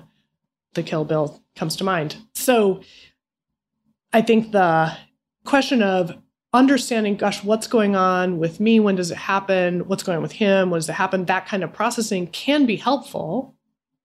And then there's a point where we've talked about it a hundred times, we've dissected it a hundred times. We're back doing the thing that triggers the reaction. And it just is. It just is. So there's a point where you have to decide. And for me, the switch is he's changed as much as he's going to change, or I've changed as much as I'm going to be able to change. I do it maybe less often, or he does it less often. I'll still do it sometimes and misstep. So if I assume this person is not going to change, can I live with that? Can we each live with that? And if so, then then it's easier to have the let me just note you did that thing again. Oh, you're right. I apologize. Let's, we can talk about it later if we need to. And we can move on because we don't need to reprocess something that we have already processed and we're at the limits of how much each of us is going to be able to change sometimes, like in some moments. What occurred to me as you're talking also is that people like to do what they're good at. So the big, strong guys like to go to the weight room. The flexy people like to go do yoga. The debaters like to debate. and the people who are on some level good at say emotional processing like to emotionally process Yes. right? So if that is part of their identity then you are signing up for that. And i think i somewhat knowingly somewhat unknowingly probably signed up for that. And she is very very good at it. I just it was i think a constitutional meaning personal constitution Yeah, yeah, yeah. mismatch of sorts. it's a national constitutional issue. Yeah. yeah, I'm not Uh, talking about the Second Amendment here. Yeah. Relax, everybody. yeah. But yeah, people like to do what they're good at. And I need to be cautious about that too, right? Because my response to some of that would often be to try to kind of put her in a cattle chute to get her into this like logic puzzle where I knew I would be better, right? And that's Yes. I try to steer her into some labyrinth of spreadsheets and analytics because I'm better at that stuff. And that wasn't helpful. It was hugely counterproductive, I'm sure, at many different points, but that's what I'm good at. So, more and more, I've tried to cultivate an awareness of what I do because I am good at said thing, whatever that is, which applies to so not just relationships, but also how you structure your day and your week and choose your projects. Like, are you choosing these things because they're truly the most important, or are you choosing these things because you happen to have some skill and therefore it's comfortable for you to do these things? I think about that a lot. I just want to make a observation about what you just said, which was so insightful and where you feel comfortable and what you're good at. Because for some people, I don't know her, so I don't know if this is true of her, but for some people, part of what makes them feel safe or secure or reassured in a relationship is to rock the boat. I've had some relationships like that. And rocking the boat so that we have something to process helps me feel connected to you. is redemonstrating that you care. And that processing, emotional processing, goes to a place that feels comfortable to me and feels reassuring to me. In that place, if we go back to the three positions, which is just there's my perspective, um, which is obviously correct. Then there's the other person's perspective, the second position, and they're inside their story and their world and why they think they're correct. And then either or both of us could step to the third position. What would a neutral observer say about what's going on and what might help us get through this? She's in the place where, like, I want to be connected with you. We need to be ourselves connecting in the first and second position. And the place where you go because you feel more comfortable might be the third position to step out to be analytical about it to say well let me just step back to understand what's happening here because if i can understand That's what's happening what I here i, need That's to exactly know I then i have advice for myself about where to go and she's like don't leave me here like you're you're disconnecting to go to the balcony or the third position Yeah, you should do this for a living. So so so that's the way in which like that processing also was not serving its purpose for her and was not where you felt you wanted to be or or what she was asking of you. That resonates as very on point. And i would further say that i contributed to that by for most of our relationship being very weak in terms of her love language of words of affirmation so it would make sense to me that with a deficiency of words of affirmation that one could be male female doesn't matter would want to rock the boat to elicit that type of connection in processing to get those words of affirmation. So I think I almost certainly contributed to that very directly in that way. yeah i have Uh, that same profile that's a weakness for me also and i see it showing up in my personal relationships as well as my work relationships Giving words of affirmation. yeah my family was not a super demonstrative family to feel the need to say it out loud Yeah, same, It's- same. it's changing So how do you work on that? I'm curious. I mean, I have improved. I'm still very much on training wheels, but I have made substantial improvement, I think.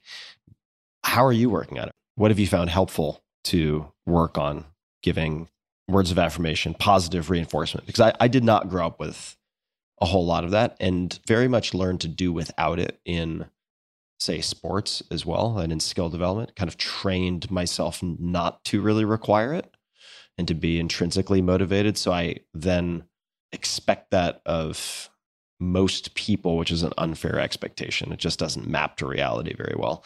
So how have you worked on it? You know, some of it is just with conscious reminders to myself to do it. like a timer on your phone and an index card with five lines that you can pull out and be like hold on john. No i'm kidding. Yeah, well, you're that's kidding, the kind of thing that i might do. honest to God, yeah. I mean, and it's also trying to get better at noticing in myself when I do feel grateful for something somebody did. Like I get an email that I'm just like, oh my God, that is so helpful. Just to remember to say it out loud. The other thing that I'm to just shoot them back a note to say, like, thank you so much for taking the time it took to send this to me because it's incredibly helpful. And that's all it needs to be. I also noticed that I'm better at it in writing than I am verbally. So that's okay. Because that's where the training wheels are to remember to just text to say when I notice something specific. That's something we didn't talk about about appreciation, which is to seem genuine, like great job isn't very genuine. Compelling. Being specific. yeah, compelling. Doesn't sound necessarily sincere. That being specific helps. So also just like, hey, I particularly appreciated your note, or I thought your whatever was particularly had a really big impact on me. I, I think the more I can just notice the small things that are specific, the better. And that's helped me. I don't know. Do you have other tips? Because I could use them. Uh, So I was exaggerating a bit with the index card, but for a while, and I could probably use with doing more of this, I would literally put in a calendar reminder. Yeah. Just like Yeah. say something nice to this person, this person, this person. Yeah. Yeah. And there's always something I can think of that is specific. And I just, for whatever malfunction or being a little nicer to myself, conditioning through my upbringing, neglected to mention, then I would mention. I literally put it in my calendar. Yeah. and I, I found that helpful. I did find it helpful. And I also am, am appreciating, I'll say it right now. I'm appreciating your connecting this to maybe what was going on that caused the hey, we need processing, I need reassurance because I'm not sure where I stand or I felt overlooked or not seen, etc. which part of what I'm learning is that when I have somebody who is frustrated or upset, it is often that they are also feeling underappreciated and that's on me. So let me ask you a bit about giving feedback instead of receiving. And I know we've touched on this indirectly and maybe even directly in this conversation. But for people who are in the supervisor, boss, or it could be significant other, but we've we've spent a bunch of time on the personal. Let's talk about the professional, even though they're two sides of the same coin. If you are giving feedback to someone who tends to be sensitive, I'll just set the stage. This is not actually really the case for me right now in any capacity, but it has been at various points with employees, with significant others. What are your suggestions for giving feedback and how to open that door, hopefully in a way that doesn't immediately provoke or exacerbate a really defensive type of kickback? One foundation thing is have the two of you had a conversation about how they prefer to get feedback. And that can be one of the most helpful and powerful things to do, which is to sit down and talk about, hey, what makes you feel appreciated? Because some people need to hear the words, other people don't really care about the words. But the fact that you come to them for advice with some of your toughest problems, or you, you know, would like their input on your proofreading, tells them they're valued, right? So, what makes you feel appreciated? If I have coaching for you, what's your advice to me on when and how to give it? Do you have pet peeves about feedback generally? We all have pet peeves. That's a really interesting conversation to have. When you're triggered by feedback, how can I tell? How will I be able to tell? And it might be totally obvious, but sometimes people shut down. And I can't tell whether you're taking it in or arguing in your head. And when you are triggered or feeling defensive, what advice do you have for me on what will help? And we have a we have a little template that's like how to get the best out of me that each of us can jot down some thoughts too and then talk about. How to get the best out of me. Is that a template that is available online or that we could put in the show notes? Yeah, on the Triad Consulting website, triadconsultinggroup.com, we have a, a nav called Help Yourself. And it's got a bunch of templates, exercises, etc. So just having that conversation up front means I don't have to guess at how to give you feedback because you've already told me, and hopefully I've taken some notes, which I keep handy to remind myself. And so I can refer back, like, hey, I had a couple of thoughts about the presentation last week, and I wonder when it would be helpful to chat about it a little bit or whatever, right? The second thing is that really the fastest way to change a feedback culture and to help people be more receptive is to become a good receiver yourself and be soliciting and eliciting feedback from others and to assume every conversation even when i think i'm pretty clearly the giver here i'm probably going to end up being a receiver. Because what they're going to say is well the reason i did that is because you were so unclear about what you wanted or whatever. So i have to assume there are things i've contributed to the situation that are going to be part of the conversation even when for me the primary purpose is to tell you what i think you could do differently or better. There's a question that we use a lot that I think is incredibly helpful just in building a habit of integrating feedback into daily life, which is not, hey, do you have any feedback for me? Which we've talked about as a terrible question, well intended, but terrible. Particularly from a leader, because giving feedback up feels very risky and fraught. So if you are in a position of leadership, you are impacting more and more people, and fewer and fewer of them are going to take the chance to tell you about it. So you've got to actually have some pretty advanced skills in receiving feedback and inviting it. And one way you can do that is um, to ask, what's one thing? What's one thing that I'm doing or maybe failing to do that you think is getting in the way? Or what's one thing that if I could change it would make a difference to you? Or what's one thing that in our Monday morning meeting we could change to make it more efficient? Because I know people are flagging, their energy's flagging. That's a question that you can toss off while you're walking down the hall and it lowers the stakes. It's very clear you're asking for coaching, you're looking for something to improve. And you're also signaling, and by the way, I expect you to be receptive to coaching also, because I'm going to demonstrate I value it. I assume I'm still learning, and I expect that you're still learning too. One thing. What's one Funny thing? how one thing at a time, put in sequence, how much that can do. Is not is there anything? Because if you ask, is there anything, people are like, oh no, you're great. We love working with you. You have to assume there is. Yeah. That's kind of like my if you had to cut 20%, what would you Yeah, cut? yeah. That's one of the reasons that's would- such a great question. Yeah, it's forced. It applies some very clear constraints. Constraints, right? They Yes. like the, the option of not naming something is not implicit in that question.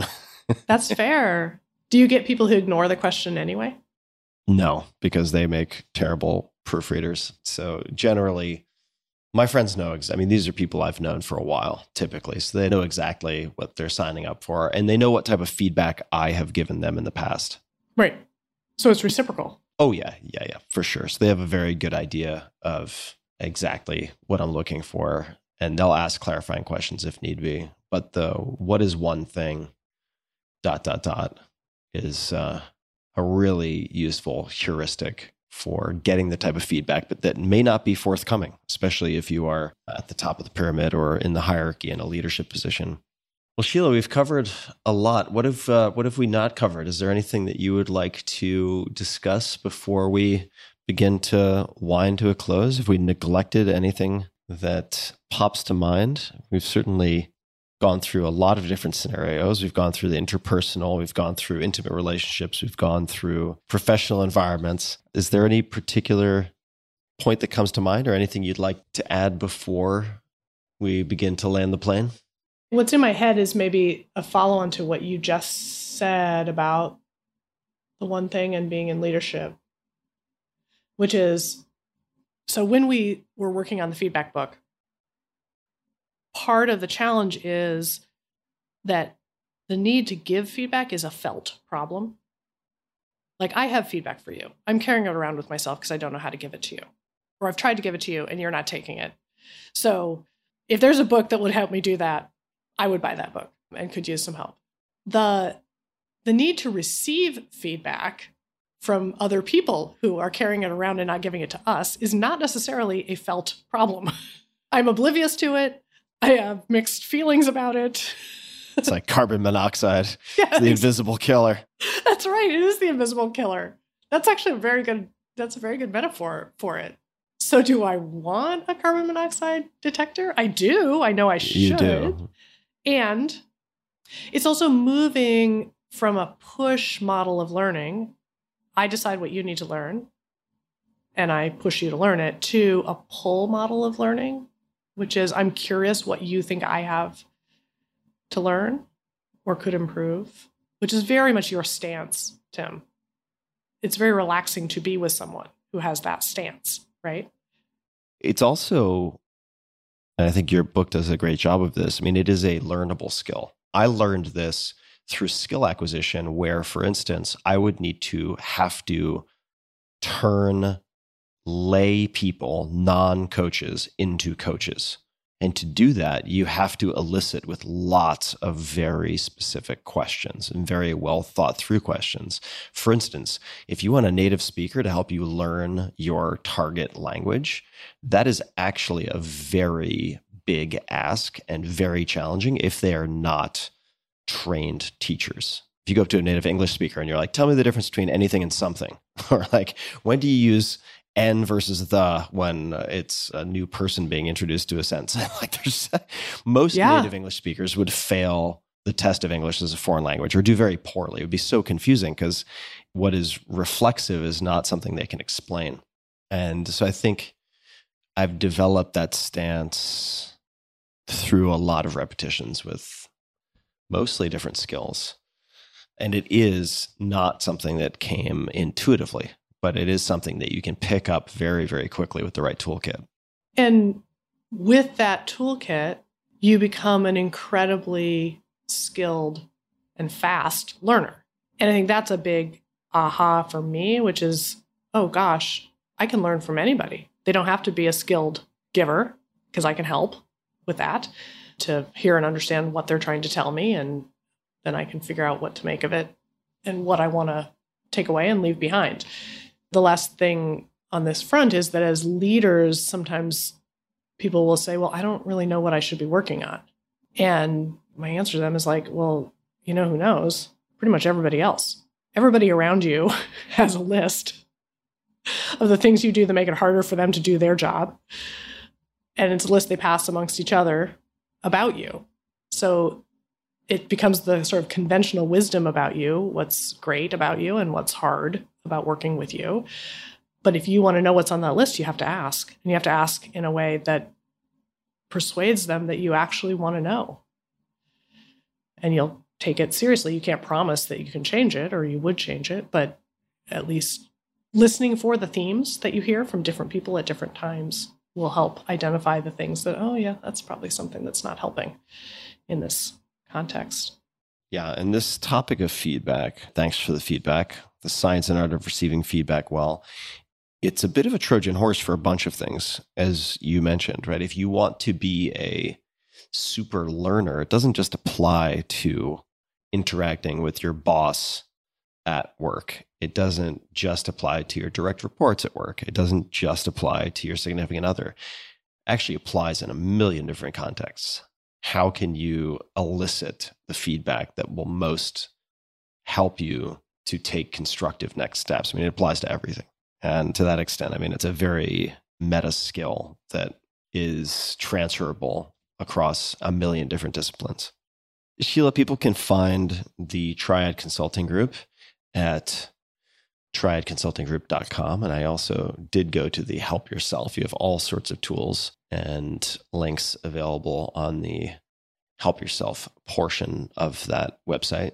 So people can go there. Is there anywhere else you would like to point people? I've been trying to get better at social media and LinkedIn. Triad has a LinkedIn page, and I now have a LinkedIn page, and I try to post occasionally and get more than occasionally. So I think that the question of where do I get help with this, we also have a list of what's on our shelf. You do too, Tim. We have a lot of overlap in the kinds of things that you're reading and thinking about. And this journey is such a central one that there's lots of different resources out there. I'll double check to see if our latest list of resources, things that we would recommend, is up. Great. So we'll link in the show notes then to certainly thanks for the feedback, the book and books, Triad Consulting Group, and then to the respective LinkedIn pages for people who would like to explore. And we'll put those at tim.blog slash podcast as per usual. Any last words before we go? I'll say thank you very much for the time. As always, have enjoyed the conversation immensely and taken copious notes. I am thinking about your dating project yeah. and journey. I'll be interested to hear how it goes and also what you find that cuts to the heart of what do I want to understand about this person and about myself in the way that we show up together that is either super energizing and rewarding and fun, which is how it should be, or anxiety provoking and draining. yes, I would strongly prefer to lean heavily in the former grouping instead of the latter. So I will I'll keep you posted on my progress Perfect. in that department. Perfect. And thank you so much for taking the time. Always such a pleasure. And to everybody listening, you've heard this before. Until next time, be just a bit kinder than is necessary, not only to others, but to yourself. Know thyself, as the sign would say over the oracle at Delphi. Part of that is learning how to elicit and metabolize good feedback. So take a close look at it. And until next time, thanks for tuning in. Hey guys, this is Tim again. Just one more thing before you take off, and that is Five Bullet Friday. Would you enjoy getting a short email from me every Friday that provides a little fun before the weekend? Between one and a half and two million people subscribe to my free newsletter, my super short newsletter called Five Bullet Friday. Easy to sign up, easy to cancel. It is basically a half page that I send out every Friday to share the coolest things I've found or discovered or have started exploring over that week. It's kind of like my diary of cool things. It often includes articles I'm reading, books I'm reading, albums, perhaps, gadgets, gizmos, all sorts of tech tricks, and so on that get sent to me by my friends, including a lot of podcast guests. And these strange esoteric things end up in my field, and then I test them, and then I share them with you. So if that sounds fun, again, it's very short, a little tiny bite of goodness before you head off for the weekend, something to think about. If you'd like to try it out, just go to tim.blog slash Friday. Type that into your browser, tim.blog slash Friday. Drop in your email, and you'll get the very next one. Thanks for listening. This episode is brought to you by Helix Sleep. Helix Sleep is a premium mattress brand that provides tailored mattresses based on your sleep preferences. Their lineup includes 14 unique mattresses, including a collection of luxury models, a mattress for big and tall sleepers, that's not me, and even a mattress made specifically for kids. They have models with memory foam layers to provide optimal pressure relief if you sleep on your side, as I often do and did last night on one of their beds. Models with more responsive foam to cradle your body for essential support in stomach and back sleeping positions, and on and on. They have you covered. So, how will you know which Helix mattress works best for you and your body? Take the Helix Sleep Quiz at helixsleep.com/tim and find your perfect mattress in less than two minutes. Personally, for the last few years, I have been sleeping on a Helix Midnight Lux mattress. I also have one of those in the guest bedroom, and feedback from friends has always been fantastic. They frequently say it's the best night of sleep they've had in ages. It's something they comment on without any prompting from me whatsoever. Helix mattresses are American made and come with a 10 or 15 year warranty, depending on the model. Your mattress will be shipped straight to your door free of charge, and there's no better way to test out a new mattress than by sleeping on it in your own home.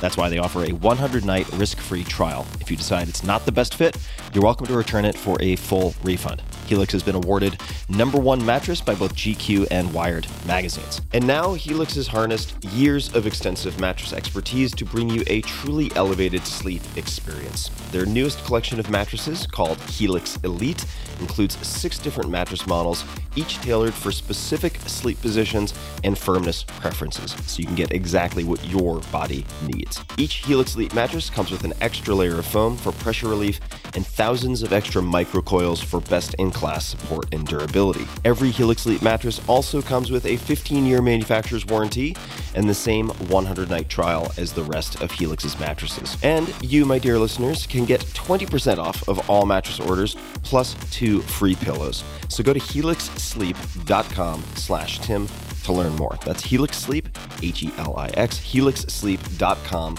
slash Tim. This is their best offer to date, and it will not last long. So take a look. With Helix, better sleep starts now.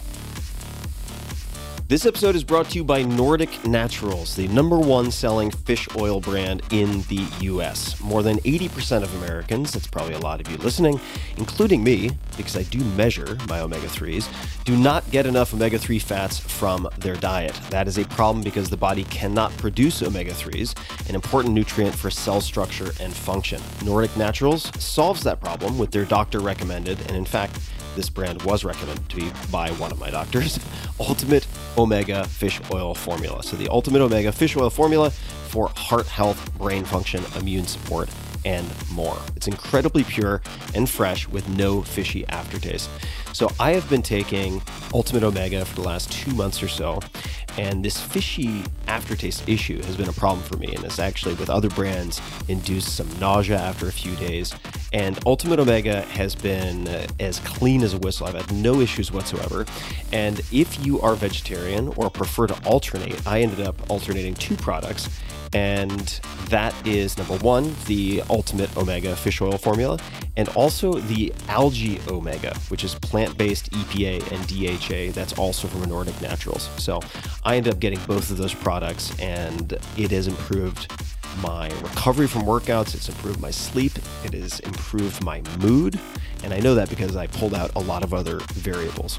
In any case, back to the read. All Nordic Naturals fish oil products are offered in the triglyceride molecular form, the form naturally found in fish, and the form your body most easily absorbs. Their Ultimate Omega fish oil is offered in soft gels, liquid, and zero sugar gummies. Nordic Naturals fish oils are Friend of the Sea certified and sustainably made in a zero waste facility powered by biofuel. They're also non GMO and third party tested, surpassing the strictest international standards for purity and freshness. Want proof? You can visit their website where they provide certificates of analysis for every one of their products. So go to nordic.com, N O R D I C, nordic.com and discover why Nordic Naturals is the number one selling omega 3 brand in the US. And while you're there, use promo code TIM, T I M, for 20% off of your order. That's N O R D I C.com and code TIM for 20% off of the fish oil with no fishy aftertaste. All upside, no downside. Try it out. These statements have not been evaluated by the Food and Drug Administration. This product is not intended to diagnose, treat, cure, or prevent any disease.